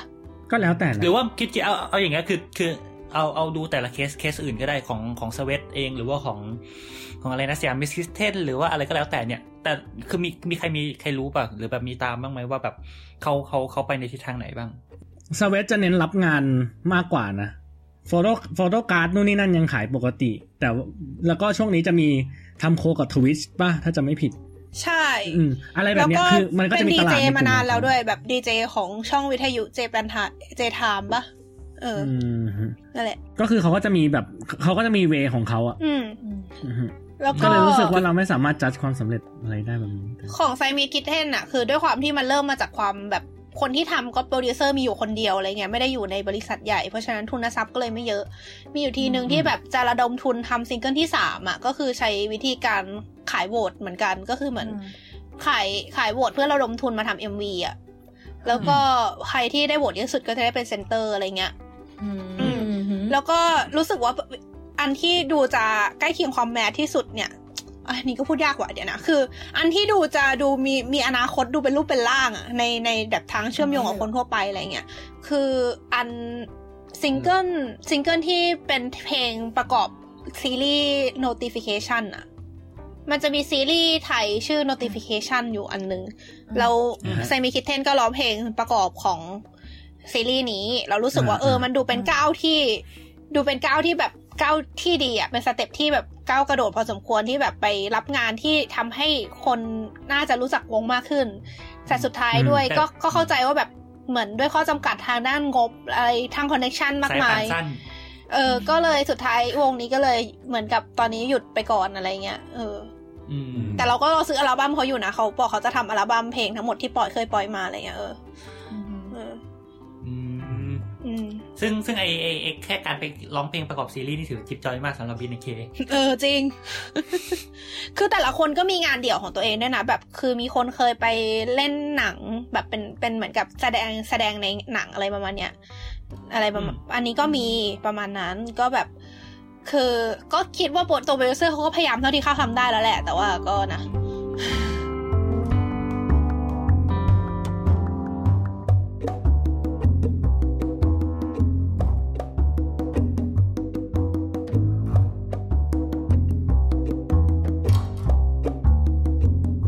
มาณนี้อืมโดยอันนี้คือธุรกิจว่าด้วยธุรกิจทั้งหลายใช่ไหมใช่ อืมอืมมีมีอะไรตรงนี้อีกไหมเพราะว่าเผอเผอิญว่าเราไป research อะไรมานิดหน่อย อ๋อเอาเลยเอาเลยที่สุดไม่ไม่คือคือไม่ใช่อะไรหรอกแค่แค่รู้สึกว่าพอจากจากฟังหลาย ๆ เทปมาอะไรเงี้ยคือมันก็จะไปทางแบบสังคมแบบเรื่องอะไรเรื่องเฟมินิสต์เรื่องนู้นเรื่องนี้แล้วก็เรื่องการตลาดเนอะอ๋ออะฮะแล้วคราวเนี้ยเราก็เลยรู้สึกขาดขาดๆนิดนึงว่าเอ๊ะปกติสลัดผักมันน่าจะต้องมีแบบ part วิทย์สักวิทยาศาสตร์อะไรเงี้ย อ่าอ่าเออสรุปคือเราเป็นรายการนั่นวิแหละดแคทไปแล้วไม่เราก็คือดถึจะงต้อองย่างต้ออื่นแบบด้วยทำไงให้มันแบบดูหลากหลายอะไรเงี้ยเพื่อ diversity นะฮะอ่าได้เพื่อความก็เลยไปเสิร์ชค่ะมานิดนึงอ่าเย่อันอันนี้ไม่ อันนี้แบบเข้าเข้าๆแล้วกันพอเราไปพยายามดูว่าไอ้ประเด็นเรื่องไอดอลการที่คนตามไอดอลเนี่ยมันมันมีอะไรที่แบบเป็นเรื่องจิตวิทยาหรืออะไรที่มันสามารถอธิบายได้ไหม แล้วก็เลยไปเจอเจอคำคำคำหนึ่งที่เขาใช้คำว่า parasocial interaction ไม่แน่ใจเคยใครเคยได้ยินหรือเปล่า ไม่เคย parasocial interaction หรือว่า parasocial relationship ก็คืออธิบายง่ายๆนะฮะ ก็ไอเรื่องอันเนี้ยก็คือ เรียกว่าไง มันมันเป็นปรากฏการณ์เดียวกับการที่แบบเรากรีดดาราทีวีมากๆ จนแบบหลงรักดาราทีวีแล้วหลงรักดารา หรือว่าทุ่มกายถวายชีวิตให้กับทีมฟุตบอลอะไรสักอย่างอะคือ มันเหมือน เรียกว่าไงอะคือเราเหมือนเหมือนมันเป็นเป็นความสัมพันธ์ข้างเดียวอะ parasocial คือถ้า social interaction มันก็คือแบบมีการเออเป็นเป็นการปฏิสัมพันธ์สองทางใช่ไหมพารามันก็เหมือนแบบเออมันก็แบบครึ่งเดียวอะอืมก็คือพูดง่ายๆคือเราแบบเรารู้จักดาราเราหลงรักดาราเราหลงรักไอดอลแต่ไอดอลไม่รู้จักเราอืมเดี๋ยวเอาความจริงมาพูดเล่นอ่าเจ็บเจ็บเจ็บประมาณนี้อืมถึงถึงกับเงียบเลยทีเดียว ซึ่งซึ่งคือเขาเขาก็บอกว่าจริงๆไอไอเนี่ยมันก็อาจจะมีแบ่งได้เป็นสามเลเวลอะไรเงี้ยอืมข้อแรกคือ entertainment social ก็คือเป็นอันนี้เป็นระบบเออเป็นระดับที่แบบซอฟที่สุดอืมก็คือเราก็อาจจะแบบมองไอดอลในฐานะที่เป็น source of entertainment ก็คือเป็นแหล่งความบันเทิงเฉอืยมๆแล้วเราก็ผูกพันกับไอดอลในฐานะนั้นอ่าฮะโดยที่ไอดอลไม่ได้มาอะไรจากเรานอกจากอ่าได้เงินเราไปอะไรเงี้ยอ้าวเดี๋ยว intense personal อ่าอ่า intense personal อันนี้เป็นระดับกลางที่เขา รู้สึกว่ามี greater personal involvement ก็คือมีเหมือนเราเอาแบบ เอาตัวเองลงไปมากขึ้นกับกับเรื่องของไอดอลหรืออะไรเงี้ยอ่าเช่น เช่น frequent obsessive thoughts or believing them to be their soulmate ก็คืออรู้สึกว่าแบบหลงหลงไหลมากๆ แล้วก็รู้สึกว่าเฮ้ยไอดาดาราคนเนี้ยไอดอลคนเนี้ยนี่คือแบบแน่นอนเนื้อคู่ของเราเธอแน่ๆเลยแน่นอนอะไรเงี้ยเออแล้วก็แบบเออเอาไปนอนฝันอ่า หัวใจลอยฟุ้งฟิ้งอะไรเงี้ยอ่าอันนี้คือระดับกลางนะฮะอ่านี่คือกลางนั่นะนก็ฮะอ่ากลางระแล้วดับเหรอสุดๆเขาเรียก border borderline pathological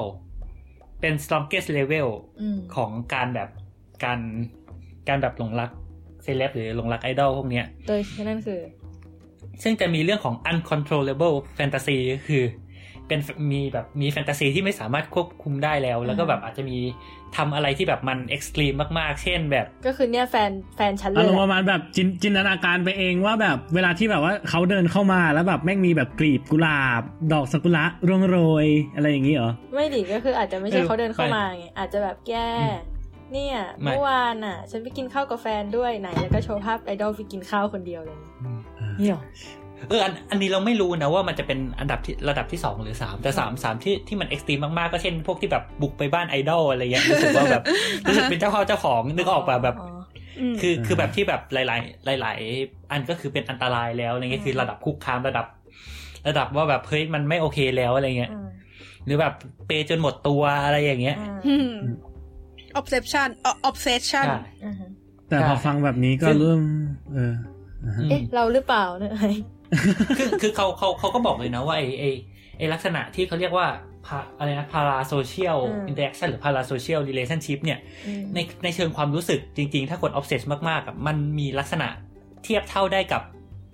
โซเชียลเออแบบ social relationship จริง ๆ เลยก็อาจจะได้อะไรเงี้ยอืมคือแบบมีความรู้สึกแบบคือแบบคนหลงรักไอดอลมากอืมๆจริง ๆอะอาจจะหลงรักในรูปแบบเดียวกับที่คนทั่วไปหลงรักหลงรักแฟนแฟนอะไรเงี้ยเอเอออแต่ละ ซึ่งซึ่งมันทำให้มันมันมันมีความแบบมีความเข้มเข้มข้นแล้วแบบเออออาจจะมีความอันตรายในบางแง่ด้วยอะไรในเงี้ยในวงการไอดอลในวงการไอดอลญี่ปุ่นมันจะมีศัพท์คำหนึ่งชื่อว่าเขาเรียกว่ากาจิโค่ยมาจากคำว่ากัจจิที่แปลว่าจริง ๆ กับคำว่าโคยที่แปลว่ารัก หมายถึงคนที่ตามไอดอลเรารักมากจนเสมือนกับเหมือนเหมือนคิดว่าเป็นแฟนตัวเองจริง ๆ อะไรเงี้ยอืมเอออืมประมาณนั้นค่ะโอเค ซึ่งเอาจริงอันๆถ้านี้เกิดเพิ่มเติมอีกนิดหนึ่งอ่าโอเคอะไอ้ก่อนไอ้ก่อนเลย ไม่คือแค่จะพูดเฉยๆว่าแบบซึ่งอีเหตุการณ์ประมาณนี้มัน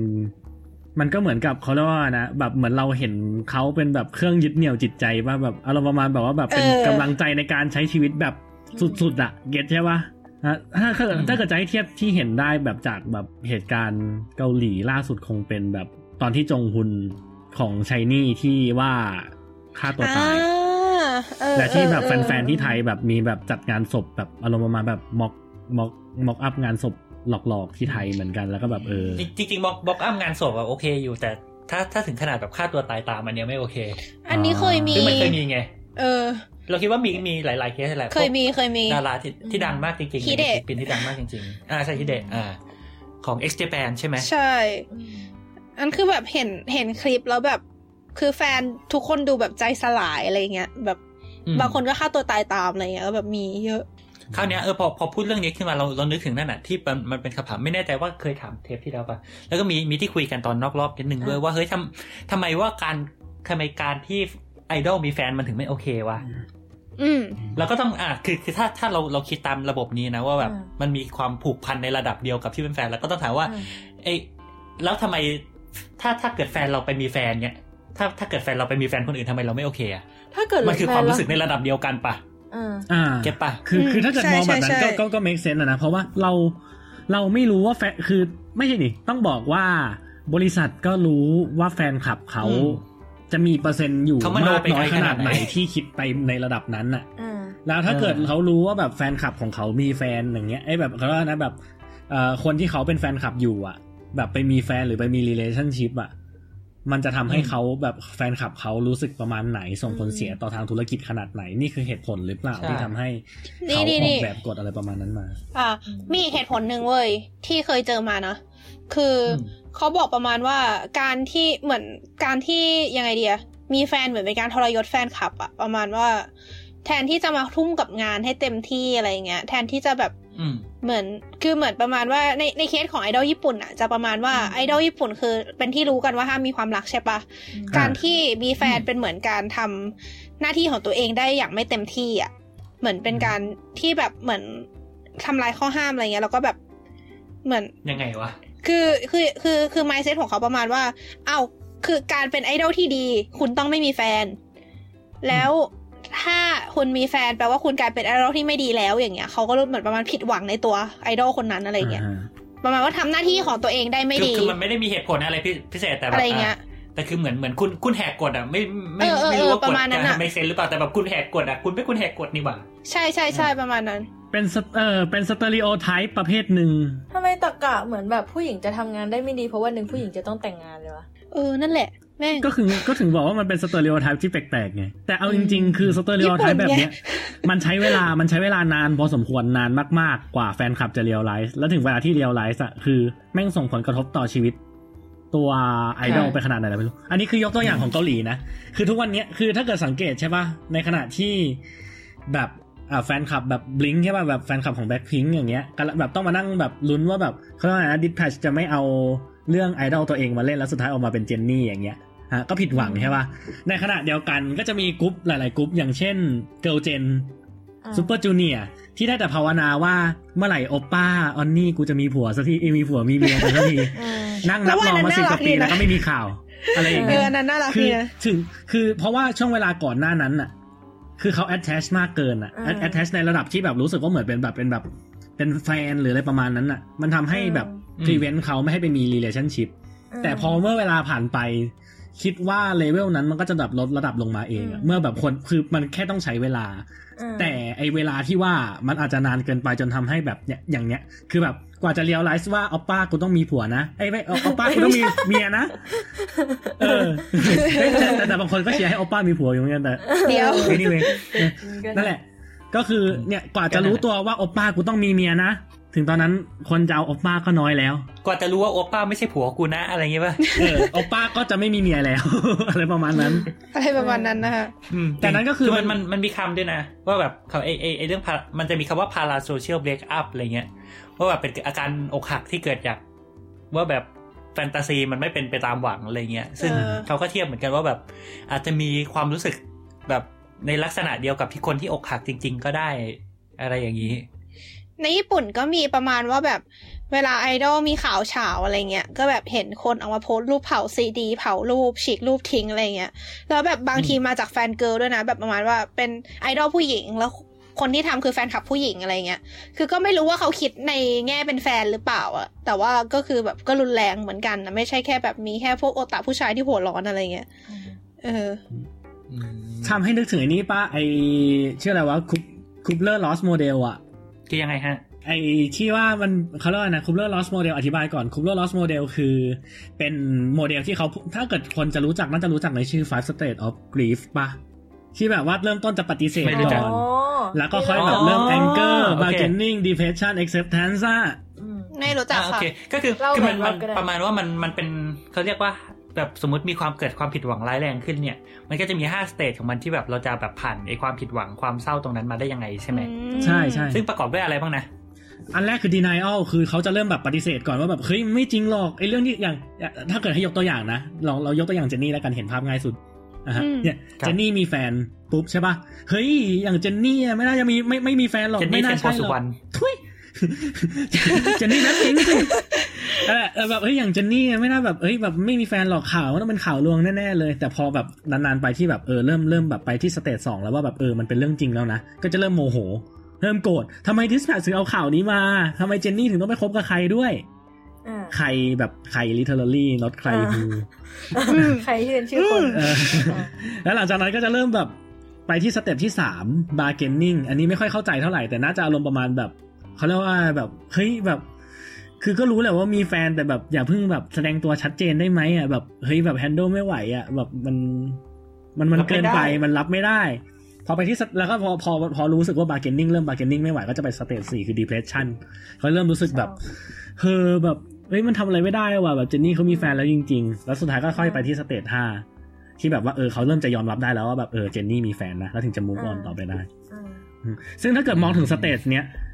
ก็จะนึกถึงในพอเทียบกับในแบบมุมไอดอลว่าแบบเออตอนเกิดแบบไอดอลมีแฟนขึ้นมา มันก็จะวนผ่าน stage เนี้ยอะฮะแต่ปัญหาคืออี stage เนี้ยมันค่อนข้างจะ last long กว่า เพราะว่าทุกคน expect ว่าไอดอลจะต้องไม่มีแฟนด้วย stereotype แปลกๆของพวกเขา get ปะอืมอืมใช่อืมก็เลยรู้สึกว่ามันโอเคน่าจะมีปัญหาตรงนั้น ที่ทำให้แบบเออหลาย ๆ บริษัทรู้สึกว่าเออมันมันมันมันควรจะเป็นแบบเขาเรียกว่าไงนะ common sense สำหรับเขาที่จะไม่ให้ไอดอลมีแฟนอ่าโอ เค ก็อันอันนี้ขอขอเพิ่มเพิ่มเติมเรื่องไอ้ parasocial interaction อีกทีนิดนึงแล้วกันอือฮึที่จริงเขาเขาก็มีลิสต์มาด้วยว่า มันมันมีปัจจัยอะไรบ้างที่แบบทำให้มันเกิดไอ้ตัวนี้ขึ้นมา ก็เดี๋ยวเดี๋ยวลองลองมาดูก็ได้ ก็แบบคือมันเป็นเป็นปัจจัยที่จะส่งเสริมให้ไอไอความรู้สึกแบบเนี้ยความรู้สึกแบบผูกพันอย่างรุนแรงข้างเดียวเนี่ยมันเกิดขึ้นอืมได้มากขึ้นอะไรเงี้ยข้อแรกก็เช่น direct addressing ก็คือ เรียกว่าไงการการแบบ แค่เรียกชื่อตรงๆอะไรเงี้ยหรือการพูดถึงอืมคือซึ่งถ้าถ้าตามที่เราเข้าใจสมมติเทียบนะ สมมติอะไอดอลคนหนึ่งโพสต์ว่าแบบเฮ้ยวันนี้เป็นไงบ้างแบบโพสต์ลอยๆนะแบบอะเซลฟี่รูปตัวเองแล้วก็แบบเขียนแคปชั่นเฮ้ยวันนี้แบบทุกคนใครเฮ้ยคุณเป็นคุณสบายดีไหมวันนี้อ่าทำงานหนักอยู่หรือเปล่าคุณนี่ต้องเป็นเราเป็นกำลังใจแๆให้นะสู้ๆอะไรเงี้ย จบอืมคำถามคือคือไอดอลไม่ได้เขียนถึงใครใช่ไหมแต่ว่าแบบคนอ่านที่อินอยู่แล้วก็จะรู้สึกว่าเฮ้ยไอดอลพูดกับฉันน่ะถึงเราอะเอออะไรอย่างเงี้ย จะบอกว่าก็เคยคิดอย่างนั้นเหมือนกันนะอ่านี่ดูดูไปทีละข้อเลยนะฮะอ่าซึ่งอันนี้ก็จะทำให้แบบมันยิ่งยิ่งพอเรารู้สึกว่าไอดอลกำลังพูดกับเราอยู่อะ เราก็จะยิ่งแบบเหมือนเราก็จะยิ่งถูกไอดอลตกหนักขึ้นไปอีกอย่างที่บอกไงระบบเมลไงโคตรตัวส่งเสริมความขี้มโนอ๋ออ่าข้อข้อที่สอง physical appearance ก็คือ คือการที่แบบอ่าเขาส่วนใหญ่ไอไอ ปรากฏการณ์เนี้ยบางคนเขาจะเทียบกับพวกแบบคนที่กรีดดาราทีวีมากๆอะไรเงี้ย คือการที่เหมือนเราเห็น เราได้เห็นภาพเขาบ่อยๆ เราเห็น มันทำให้เห็นมุมต่างๆ ในชีวิตเขามันทำให้เรารู้สึกว่าเราเข้าใจอ่าความเป็นตัวเป็นตนของเขามากขึ้นอืมอันนี้มันทำให้เหมือนเห็นด้วยเรารู้จักเขาแล้วเราก็ถูกดึงเข้าไปอีก ใช่เลยอ่าฮะใช่เลยอ่าก็ก็ถ้าเทียบกับแบบโมเดลวินเทจหรืออะไรไอการมีไลฟ์การมีแบบเฮ้ยไอดอลคนนี้ชอบกินอะไรอืมไอดอลคนนี้แบบเฮ้ยไม่ไลไม่ฟ์เนี่ยโอ้ยเรียนอย่างนั้นอย่างนี้อะไรเงี้ยได้ดู รายการนังมาสนุกมากเลยอ่ารายการเรียลิตี้โชว์ทั้งหลายทั้งแหล่อะไรอย่างเงี้ยอ่าใช่ มันก็จะเป็นลักษณะนี้ มันจะทำให้เห็น gap อะคือเราเราจะแบบรู้สึกว่าตามใครอย่างนั้นก็คือต้องไปเห็นเรียลลิตี้โชว์ของเขาจริง ๆ นะหรือแบบอืมฟังสัมภาษณ์อะไรเงี้ยนั่นแหละก็คือพอพอเรารู้สึกว่าเรารู้สึกเหมือนว่าเราเขาเรารู้จักเขาอืมเราก็จะถูกดึงเข้าไปอ่าใช่ใช่ซึ่งถามคำถามไอ้ไอ้ไอ้ภาพที่เราเห็นนะมันมันคือทุกอย่างของเขาไหมแน่นอนก็คงไม่ใช่อืมอือฮึ ยิ่งยิ่งถ้าถ้าอืมถ้าอ่ายิ่งระบบไอดอลหรือดาราในในวงการบันเทิงหลาย ๆ อย่าง ภาพลักษณ์ที่เราเห็นน่ะมันคือภาพลักษณ์ที่เขาถูต้องการจะเสนอขึ้นมา เพื่อให้เรารู้สึกว่าใช่เราเข้าใจว่าเขาเป็นอย่างนี้ทั้งทั้งๆที่บางทีอ่าฮะมันอาจจะเป็นด้านเดียวอะไรเงี้ยอ่าอืมนี่ที่ไว้ญี่ปุ่กำลันงเตือนน่ะสติเราอยู่หรือเปล่าเออเหมือนโดนตบหน้าอยู่เลยไบร์ทนั่นดิอย่าเพิ่ง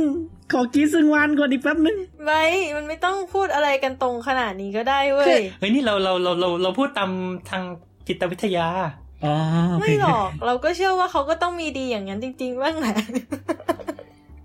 ที่ญี่ปุ่นมันจะมีแบบการ present แบบหนึ่งอะที่เขาเรียกว่าแบบมี gap อะเหมือนประมาณว่าบางทีแบบเห็นบนเวทีอาจจะเห็นแบบดูน่ารักน่ารักดูแบบเออสวยอะไรอย่างเงี้ยแต่พอมาอืมรายการวาไรตี้ก็จะแบบมีความฮาที่ซ่อนอยู่มีแบบแบบเอ้ยไม่คิดเลยนะว่าจะเป็นคนอย่างนี้อะไรแบบเนี้ยเขาบอกว่าคนแบบเนี้ยจะแบบตกแฟนได้เยอะอะไรประมาณนี้ดูแบบดูมีมิติอะไม่แต่เข้าใจมันไหมมีนั่นไง มันอยู่ในห้าร้อยล้านปีแห่งความรักด้วยปะอืมที่มันดูมีหมือแบบดูเป็นมัคนธรรมดามากขึ้นใช่ไหมดูแบบใกล้ชิดเออมันดูแบบมีอันหนึงใกล้ที่บอกชิดว่าเราอะไรเงี้ยเวลาที่เราเห็นใครแล้วเรารู้สึกว่าเขาสมบูรณ์แบบมากๆอะแล้วพอเรามาเห็นด้านที่แบบมันมันไม่สมบูรณ์แบบของเขา มันก็จะทำให้เราตกหลุมรักเขาได้ เออเพราะอะไรว่าอคนย่างเราแบบมีเงี้แนยวโน้มที่จะชอบสิ่งที่แบบมันมีความไม่สมบูรณ์แบบอยู่อะไรเงี้ยทั้งที่จริงๆความความไม่สมบูรณ์แบบที่ว่าอาจจะถูกดีไซน์ขึ้นมาเพื่อตกเราโดยเฉพาะอะไรทุเงี้ยกเออ นั่นแหละ ก็บางครั้งไว้ก็ไม่ต้องมันมีทำไม อย่าร้อมันนตัวมันก็สิไม่จริงดีนะคือมันก็จริงอะนะไหลลงไปอยู่กับพื้นละมันมันมีหนังสือมันมันมีหนังสือเล่มหนึ่งที่ชื่อว่า Made to Stick อะของชิปฮีทอ่ากับแดนฮีทที่ว่าเขาพูดว่าแบบสตอรี่สตอรี่หนึ่งมันจะสามารถถูกฝังเข้าไปในหัวคนเราได้ เพราะแบบเขาเรียกว่านะแบบด้วยแบบเงื่อนไขหกเงื่อนไขนี้อะซึ่งมันมีตัวย่อว่า success อะคือ S U W C E S อะฮะมันจะมีแบบ simple อ่า unexpected ใช่ป่ะ แล้วก็แบบเอ่อ concrete credible emotional แล้วก็ stories คือแบบอ่าแล้วรู้สึกว่าอีการที่ว่าแบบคนเราแบบแปลด้วยที่แบบค่ะประพฤติตัวแบบแปลด้วยคืแปลด้วยอะฮะ simple คือคือมันต้องดูง่ายเข้าถึงง่าย unexpected คือมันต้องเป็นอะไรที่แบบเซอร์ไพรส์เราอะมอย่างถ้าเกิดพูดในเคสเมื่อกี้นี้ก็คือแบบว่ามัน simple เพราะว่ามันเห็นได้จาก action มันเห็นได้จากการกระทำของเขาเลยใช่ป่ะว่ามัน unexpected คือ คือว่าเขาปฏิบัติเอ้ยเขาปฏิบัติตัวหรือว่ามีแบบ character ที่แบบว่าเราไม่เคยเห็นมาก่อนอ่าใช่ปะมัน credible เพราะว่าเราเห็นภาพนั้นชัดเจนจากรายการนั้นๆอะฮะเออมัน con มัน concrete ก็เหมือนกันคือแบบ simple กับ concrete ค่อนข้างคล้ายกันคือ มันเป็น action ที่เห็นชัดเจนอะรู้ผลกระทบรู้อะไรอย่างเงี้ยอะฮะมัน emotional เพราะเราติดตามเขามาตลอด ซึ่งมันอ้างอิงกับ story ที่มันที่เขาสร้างขึ้นมาเหมือนกันว่าที่ผ่านมาเขาเป็นแบบไหน มันแบบหวันไหวปะแบบสะเทือนอารมณ์อะไรอย่างงี้ปะทั้งหมดมันก็เลยแบบทำให้แบบอีอีอีสิ่งต่าง ๆ เหล่านั้นมาสติ๊กอยู่ในหัวเรา แล้วเราไม่สามารถที่ว่าจะเอามันออกไปได้ง่ายอ่าอืมเขาคิดก็มาประมาณแล้วนี้นะฮะเออเขาคิดมาแล้วก็ใช่คือคือดูดูอย่างอะอะเราเราพูดข้อสามแล้วกัน ข้อข้อแรกก็คือแบบ คือคือการที่ไอดอลพูดกับเราใช่ไหมอันอันนี้พูดพูดแบบรวมๆเนอะอะข้อหนึ่งไอดอลพูดกับเราข้อสองคือ แบบไอดอลเห็นในแง่มุมหลายๆแง่มุมของไอดอลทำให้เราแบบเหมือนเรารู้สึกเหมือนว่าเราเข้าใจไอดอลเรารู้จักเขาเออ อ่าแล้วก็อันที่อันที่สามเนี่ยก็คือ noticeability อันอันนี้ง่าย ๆ นิดนึงก็คือแบบเหมือนการที่เราเห็นเขาบ่อยหรือเราเห็นเขาแบบแบบใกล้ชิดอะไรเงี้ยอืมๆอืมเช่นเอออาจจะเห็นในทีวีบ่อย ๆ หรือว่าถ้าเทียบกับเป็นหนังในทีวีเงี้ยคนที่เราเห็นเป็นตัวละครที่เราเห็นภาพ close up บ่อยๆเงี้ยเราก็อาจจะรู้สึกโดนตกได้มากขึ้นอ่าอืมก็คือตัวเอกอืมบลาบลา ใช่ก็ก็คิดว่าไอไอไอระบบที่แบบเรื่องการไลฟ์หรือการทำเป็นวิดีโออะไรเงี้ยมันก็อาจจะช่วยนะทำให้เราเห็นเขามากขึ้นมากขึ้นอะไรเงี้ยอือฮึเทียบกับการที่เราไปนั่งดูในโรงละครหรือว่าดูใน theater อะไรเงี้ยแล้วเห็นเขาเป็นตัวเล็กๆ เต้นๆอยู่อืมอันนั้นมันก็อาจจะทำให้แบบ อืม อาจจะสร้างความแตกต่าง จะบอกว่าในรื่องของเทียเต อะที่นั่งมันน้อยมาก ในมีอันนี้แต่พูดถึงในอ่าฮะ AKB นะ AKB นี่น่าจะประมาณอืม200ถึง300 ทีเท่านั้น ซึ่งเรารู้สึกว่าอันเนี้ยมันคือการสนับสนุนข้อนี้ของไบร์ทเว้ยเพราะว่ามันจะต่างจากในคอนเสิร์ตอะเพราะใน theater มันจะเห็นคนชัดกว่าในคอนเสิร์ตอ่าเออ่าอฮะประมาณนั้นแหละอืมอ๋อพออ่าเพราะว่าพอพออ่าใช่พอเห็นตัวใหญ่ขึ้นเห็นเป็นตัวเป็นตนมากขึ้นก็นั่นเอแหละอเหมือนก็เหมืจะอนโดตกได้มันมากอยู่ขึ้ใกล้เรามากๆในขณะที่ถ้าเราไปดูในคอนเสิร์ตเราจะเห็นแบบจากไกลๆเราต้องดูจากจอเอาอะไรเงี้ยอ่าเออ ประมาณนั้นก็ค่ะนี่แหละประประมาณนี้เรื่อง parasocial interaction นะฮะเอาจริง ๆ ในวงการไปว่นี้เอาจริงๆในวงการเกาหลีก็ทำคล้ายๆกันนะ แค่ว่ามันไม่ได้ผ่านทางตัวแบบระบบที่ตัวบริษัทเขาเป็นคนออกแบบขึ้นมาเอง แบบถ้าเกิดพูดได้ถึงแบบเรื่อง interaction ที่แบบว่าสามารถแบบเข้าใกล้ชิดกันอย่างถ้าเกิดเป็น AKB หรือแบบ48 Group เนี่ยก็จะเป็นงานจับมือหรือไม่ก็แบบอ่าฮะเข้า theater ที่ว่ามันสามารถ interaction ได้ใกล้ๆใช่ปะในขณะที่ของใช่เกาหลีเขาจะมีแบบงาน fansign get ปะอืมอือฮึ รู้จักใช่ไหมที่แบบว่าเออแบบอัลบั้มไปให้แบบเซ็นนู่นนี่นั่นอะฮะซึ่งมันก็จะมี interaction ในระดับที่จะบอกว่าเกินกว่า เกินกว่าจับมือก็ได้อะเพราะว่าแบบบางคนที่แบบไปงาน fansign บางคนก็แบบเขาเรียกว่าไงนะแบบเอาของขวัญไปให้ไออะไรดอลนี้แบป่ะบไอเออแบบเขาเอาของขวัญไปให้ไอดอลในขณะที่แบบไอดอลก็แบบมีจับมือมีแบบสังเกตว่าแบบเฮ้ยวันนี้ใช้น้ำหอมกลิ่นใหม่เหรออะไรอย่างเงี้ยอือฮึเพราะว่าคนที่ไปเดี๋ยวงาน fansign อ่าฮะก็จะเป็นแบบคนเก่าๆ ที่แบบไปแบบเป็นประจำอะไรอย่างเงี้ยในขณะที่แบบในเรื่องแบบพวกภาพ close up อะไรอย่างเงี้ยก็จะมีแบบพวก fansite ต่าง ๆ ที่แบบ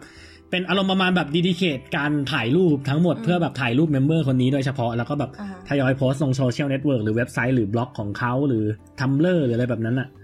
แล้วคือแบบยิ่งแฟนๆมาตามกับอะไรแบบเนี้ยเราก็จะเห็นแบบความเปลี่ยนแปลงที่แตกต่างกันไปในแต่ละวันอ่าฮะวันนี้แบบ เพราะว่าแบบสังเกตว่าแบบพวกแบบบ้าน fansite ทั้งหลายที่ว่าเขาจะเขียนว่าแบบเออรูปนี้ถูกถ่ายเมื่อวันที่เท่าไหร่เท่าไหร่เท่าไหร่เท่าไหร่อืมถ่ายที่ไหนถ่ายด้วยเหตุการณ์อะไรอย่างเงี้ยอะฮะอ่าเราก็จะเริ่มมีการสังเกตแบบอารมณ์ประมาณแบบว่าเหมือนต่อให้ไอดอลไม่ได้ออกมา interact กับเราโดยตรงอะฮะแต่เรารู้สึกถึงได้ถึงความเป็นไปในแต่ละวันของเขาอะอย่างเช่นแบบเออแบบไม่กี่วันก่อนอย่างเงี้ยแบบเวนดี้เพิ่งแบบตัดผมใหม่เป็นผมบ๊อบสั้นอย่างเงี้ยทุกคนก็แบบเฮ้ยอะไรอย่างเงี้ยคืออ่ามันมันมันเป็น story ที่ ไม่จำเป็นที่จะต้องให้ตัวบริษัทเป็นคนออกแบบเองด้วยซ้ำไปว่าว่าว่าว่าว่าจะต้องดีไซน์ตลาดแบบไหน จะต้องอิ f ฟ u เ n นซ์คนแบบไหนอืมถึงจะทำให้ตกแฟนได้ถึงจะทำให้ดังเออแต่บางทีอะอืมมันแค่เป็นแบบ word of mouth อะคือแบบทันทีที่แบบว่าคุณสามารถตกคนกลุ่มคนกลุ่มกลุ่มคนหนึ่งที่ที่ influential มาก ๆ ในสังคม หรือแบบมีความสามารถมากพอที่จะแบบ เป็นที่จะส่งต่อ word of mouth ของเขาได้ในรูปที่แบบจะเป็นอื่กระนบอกเสียงให้อืมๆถ้าเกิดให้เทียบคงเหมือนเจนกับโอ๊ตปราโมดมั้งไม่มีใครเคยคิดมาก่อนหรอกว่าเจนจะขึ้นไปถึงแรงได้สูงขนาดนั้น อืม เพราะว่ามีโอตปราโมดเป็นหัวคะแนน เออ ถูกปะคือแบบอย่างอย่างตัวโอ๊ตก็พูดเองเลยว่าแบบเออเจนก็ไม่ใช่แบบหัวแบบไม่ใช่ตัวนำนำของวง แต่เขารู้สึกว่าเขาเขาอินเขาเขาเอนชอบจอยเขาชอบเออของเขาในแบบนั้น แล้วอยู่ดีๆ popularity ของเจนก็ขึ้นมาแบบก้าวกระโดดอืม ก็ถึงบอกว่าแบบบางทีมันมันมันมันมันอาจจะใช้เรื่องโชคดวงด้วยในระดับหนึ่งว่าเราเจอ เราเราตกคนคือมันไม่ได้ขึ้นอยู่กับว่า คุณตกคนได้เก่งแค่ไหน มันขึ้นอยู่กับว่าอ่าคุณตกคนที่ใช่หรือเปล่าความรักก็เช่นกันไอ้ยาอ๋อปิดเทปตรงนี้เลยไหมเออ เพราะว่าเนี่ยผ่านมาแล้วหนึ่งชั่วโมงแล้วครับผมบอกว่าวันนี้จะพูดถึงเรื่องสเกลใหญ่นั่นดิยังวนอยู่ที่ทำยังไงให้ดังอยู่เลยเนี่ยถูกแม่งค่ะอยากแยกเป็นเทปสามมากสรุปเลคือยเทปนี้ก็คือ รู้เขาหลอกแต่เต็มใจให้หลอก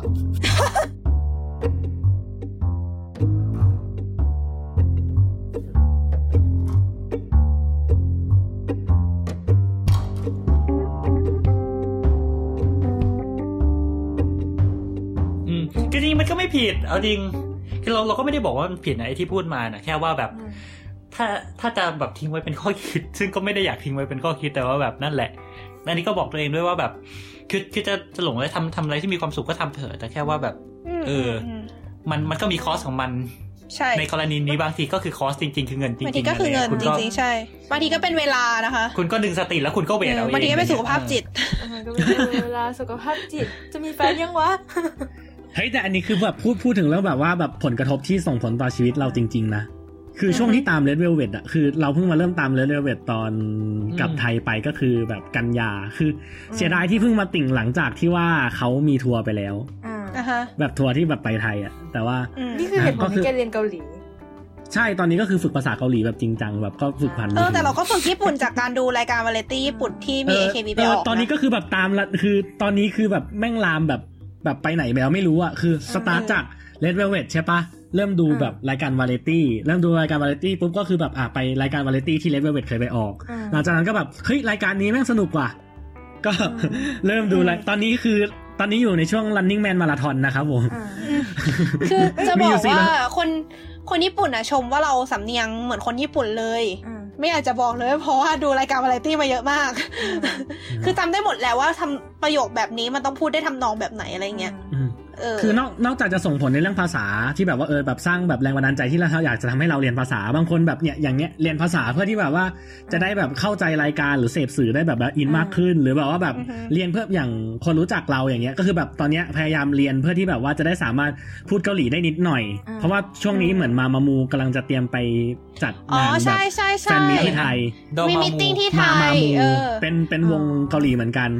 ซึ่งอ่าฮะอ่าอะฮะเขาก็พยายามจะเรียน แบบภาษาเกาหลีใช่เพื่อที่ใช่ว่าเขาจะได้ไปคุยกับเออออนนี่เขาได้ ไอการที่พยายามเรียนภาษาญี่ปุ่นเพื่อไปคุยกับไอดอลในงานจับมือก็มีนะคะอืมคือมันมันมันมันเหมือนแบบประมาณนั้น แล้วนอกจากเรื่องภาษา มันเป็นเรื่องแบบคุณค่าทางจิตใจในหลายๆเรื่องอืมอย่าง ยอมรับว่าสมัยก่อนแบบเราเราเรารู้สึกว่าแบบเฮ้ยแบบชีวิตมันไม่ได้แบบมีอะไรขนาดนั้นอะเก็ตว่าแบบบางทีก็นั่งคิดว่าแบบเออเรามีชีวิตไปเพื่ออะไรอย่างเงี้ยเออแต่แบบพอมีอ่าพอพอเริ่มติดตามวงนู่นนี่นั่น แล้วมันทำให้รู้สึกว่า เออ เออเรามีชีวิตไปเพื่อติ่งเงี้ยเออเรามีชีวิตไว้เพื่อติ่งเนี่ยแหละแบบเพื่อความสุขเล็กๆน้อยๆในชีวิตที่กูเคยมองข้ามไปอะเออแต่นี้เราก็เข้าใจนะ เพราะว่าเย้ตอนตอนมปลายงดงามตอนมปลายเราก็แบบถ้าไปถามรูมเมทเราตอนมปลายอะคือกิจวัตรประจำวันของเราคือพอเรียนเสร็จปุ๊บกลับห้องแล้วเราก็จะเปิดคอมแล้วก็ล่างไล่ดูคลิปพวก AKB ไปเรื่อยๆอะอืมแบบดูคอนเสิร์ตดู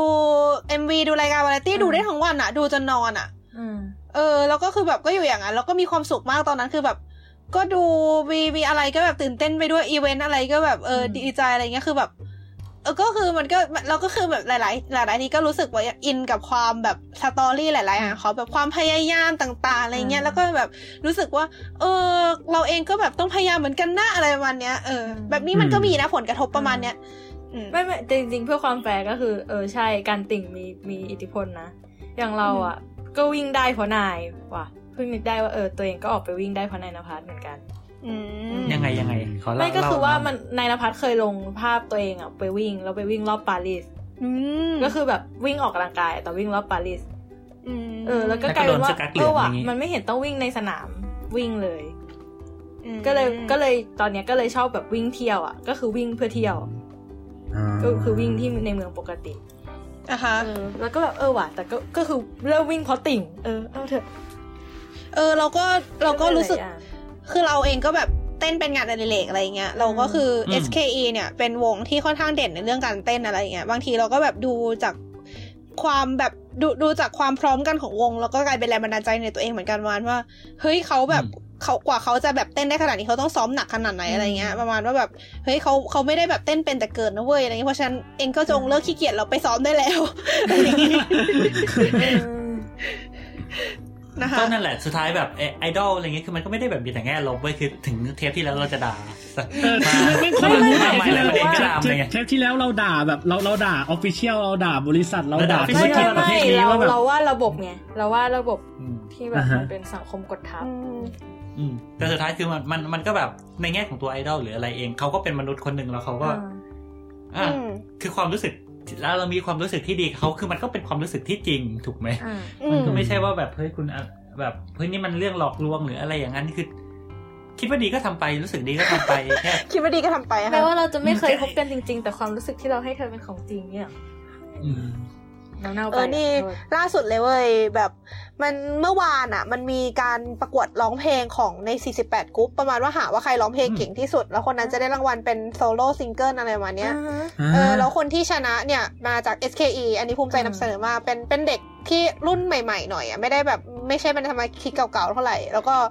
คือเป็นเด็กที่ร้องเพลงเก่ง คือคือแต่ก่อนเขาก็เก่งนะ แต่ว่าไอ้คราวเนี้ยคือ ดูแล้วรู้เลยอะว่าเขาซ้อมหนักมาก คือเหมือนเขารู้ว่าตรงนี้ต้องออกเสียงยังไงต้องพูดต้องใช้ลมแบบไหนที่มันทำให้เพราะอะไรเงี้ยอ่ามัมันก็เลยทำให้เราคิดขึ้นมาได้ว่า เออ คนร้องเพลงเก่งก็ไม่ได้แปลว่าเขาร้องเพลงเก่งแต่เกิดปะวะคือเหมือนแบบอืมคนที่จะเก่งได้คือมันต้องผ่านการซ้อมอะไม่ใช่ว่าอืมร้องเพลงคือพรสวรรค์นะคือ ถ้าจะร้องเพลงให้เก่ง มันก็ต้องเรียนรู้มันต้องฝึกอะไรประใครมาณจะเนี้ยเกิดขึ้นมาเป็นแอเรียล เอออะไรเงี้ยแบบดูดูมีเออแต่เขาร้องเพลงของแอเรียลนะเขาอ่า Part of the World อะเออโอ้แล้วก็คือคือคือ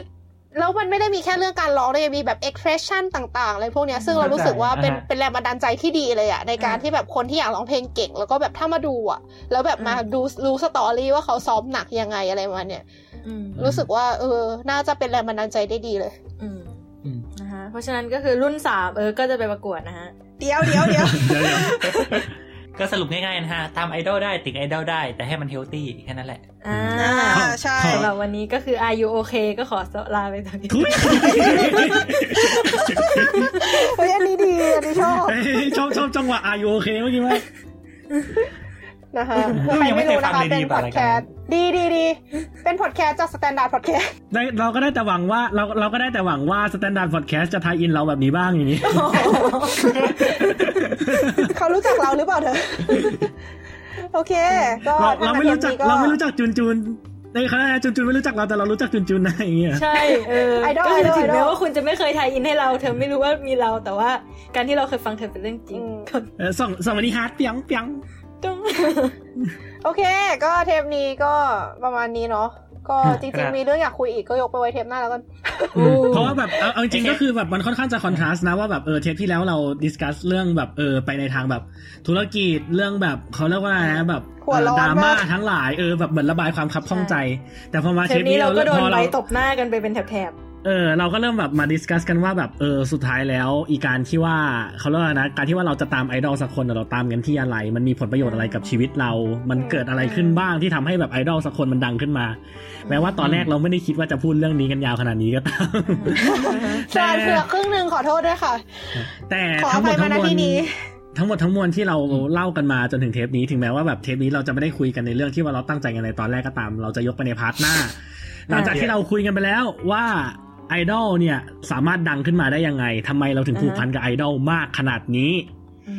คราวนี้เราก็จะมาดูถึง part ที่สามที่ค่อนข้างจะเป็นคอนซ e เควนซ์จาก part นี้เนาะว่าอือฮะเมื่อไอดอลสามารถทำให้ตัวเองดังขึ้นมาแล้ว เป็นที่ยอมรับของประชาชนแล้ว เป็น household name หรือแบบ household brand ที่แบบทุกคนรู้จักแล้วอืม with great power comes great responsibility อ่าฮะ คราวนี้เราก็จะมีความรับผิดชอบขึ้นมามากขึ้นว่าด้วยไอ้ความที่เรามีชื่อเสียงในระดับนั้นเนี่ยอะฮะมันอืมสามารถส่งผลยังไงต่อชีวิตได้บ้างๆอ่ากับไอ้อ่าแบบต่อสังคมต่อประเทศชาติ หรืออาจจะในแบบครับในระดับที่ว่าเป็นความสัมพันธ์ระหว่างประเทศเลยก็ได้ฉะนั้นเราก็จะไปคุยกันทั้งหมดทั้งมวลเนี่ยในเทปหน้า ก็ขออภัยด้วยถ้าเกิด คนตั้งใจฟังเทปนี้เรื่อง เรื่องการเมืองหรือเรื่องคลิปสเกลใหญ่แต่เองอย่าด่าเรานะ ไม่เป็นไรเดี๋ยวเขียนไว้ใน description ว่าเทปนี้ออกทะเลกันเอาจริงๆควรอัด disclaimer โปะไว้หน้าไม่เทไม่ปก็คือปะมันไม่ตามสเกจก็อัด disclaimer ไว้ตอนต้นเทปหน่อยไหมอืมว่าแบบเออเฮ้ยแบบเทปนี้สุดท้ายเราไม่ได้คุยเรื่องการเมืองนะก็ประไปมาณนั้นฝากด้วยค่ะขอบคุณค่ะครับครับโอเคก็โอเคติก็ดสำตาหรับมเทปนี้เออเทปนี้ก็จบกันเท่านี้ขายก่อนขายก่อน ติดตามสลัดผักกันได้ที่แฮชแท็กสลัดผักนะคะทั้งในทวิตเตอร์และ Facebook นะคะทวิตเตอร์ชื่อ account คือสลัดผักวาไรตี้เป็นภาษาไทยนะคะ ส่วน Facebook คือสลัดผัก colon Salad Bowl Variety คำว่าสลัดผักเป็นภาษาไทย แล้วก็ Salad Bowl Variety เป็นภาษาอังกฤษค่ะ ส่วนแล้ว just ก็ do ใน it นะ SoundCloud ใน SoundCloud ก็สามารถติดตามได้ที่ช่อง Get Talk นะคะ แล้วก็เราก็จะใช้ Account สลัดผักของเราไปตอบคอมเมนต์ด้วยนะคะ ก็มาคุยกันได้ค่ะครับค่ะคุยนะคะ ก็สำหรับวันนี้อย่าเพิ่งใจเย็น อ่อนโยนอ่อนโยนๆอ่อนโยนสำหรับวันนี้ก็บายบายครับสวัสดีขอลาไปก่อนเจอกันเทปหน้าครับสวัสดีครับสวัสดีบ๊ายค่ะบายครับโอ้ my god โอ้พระฉันจะเป็นราชาโจรสลัดให้ได้เลย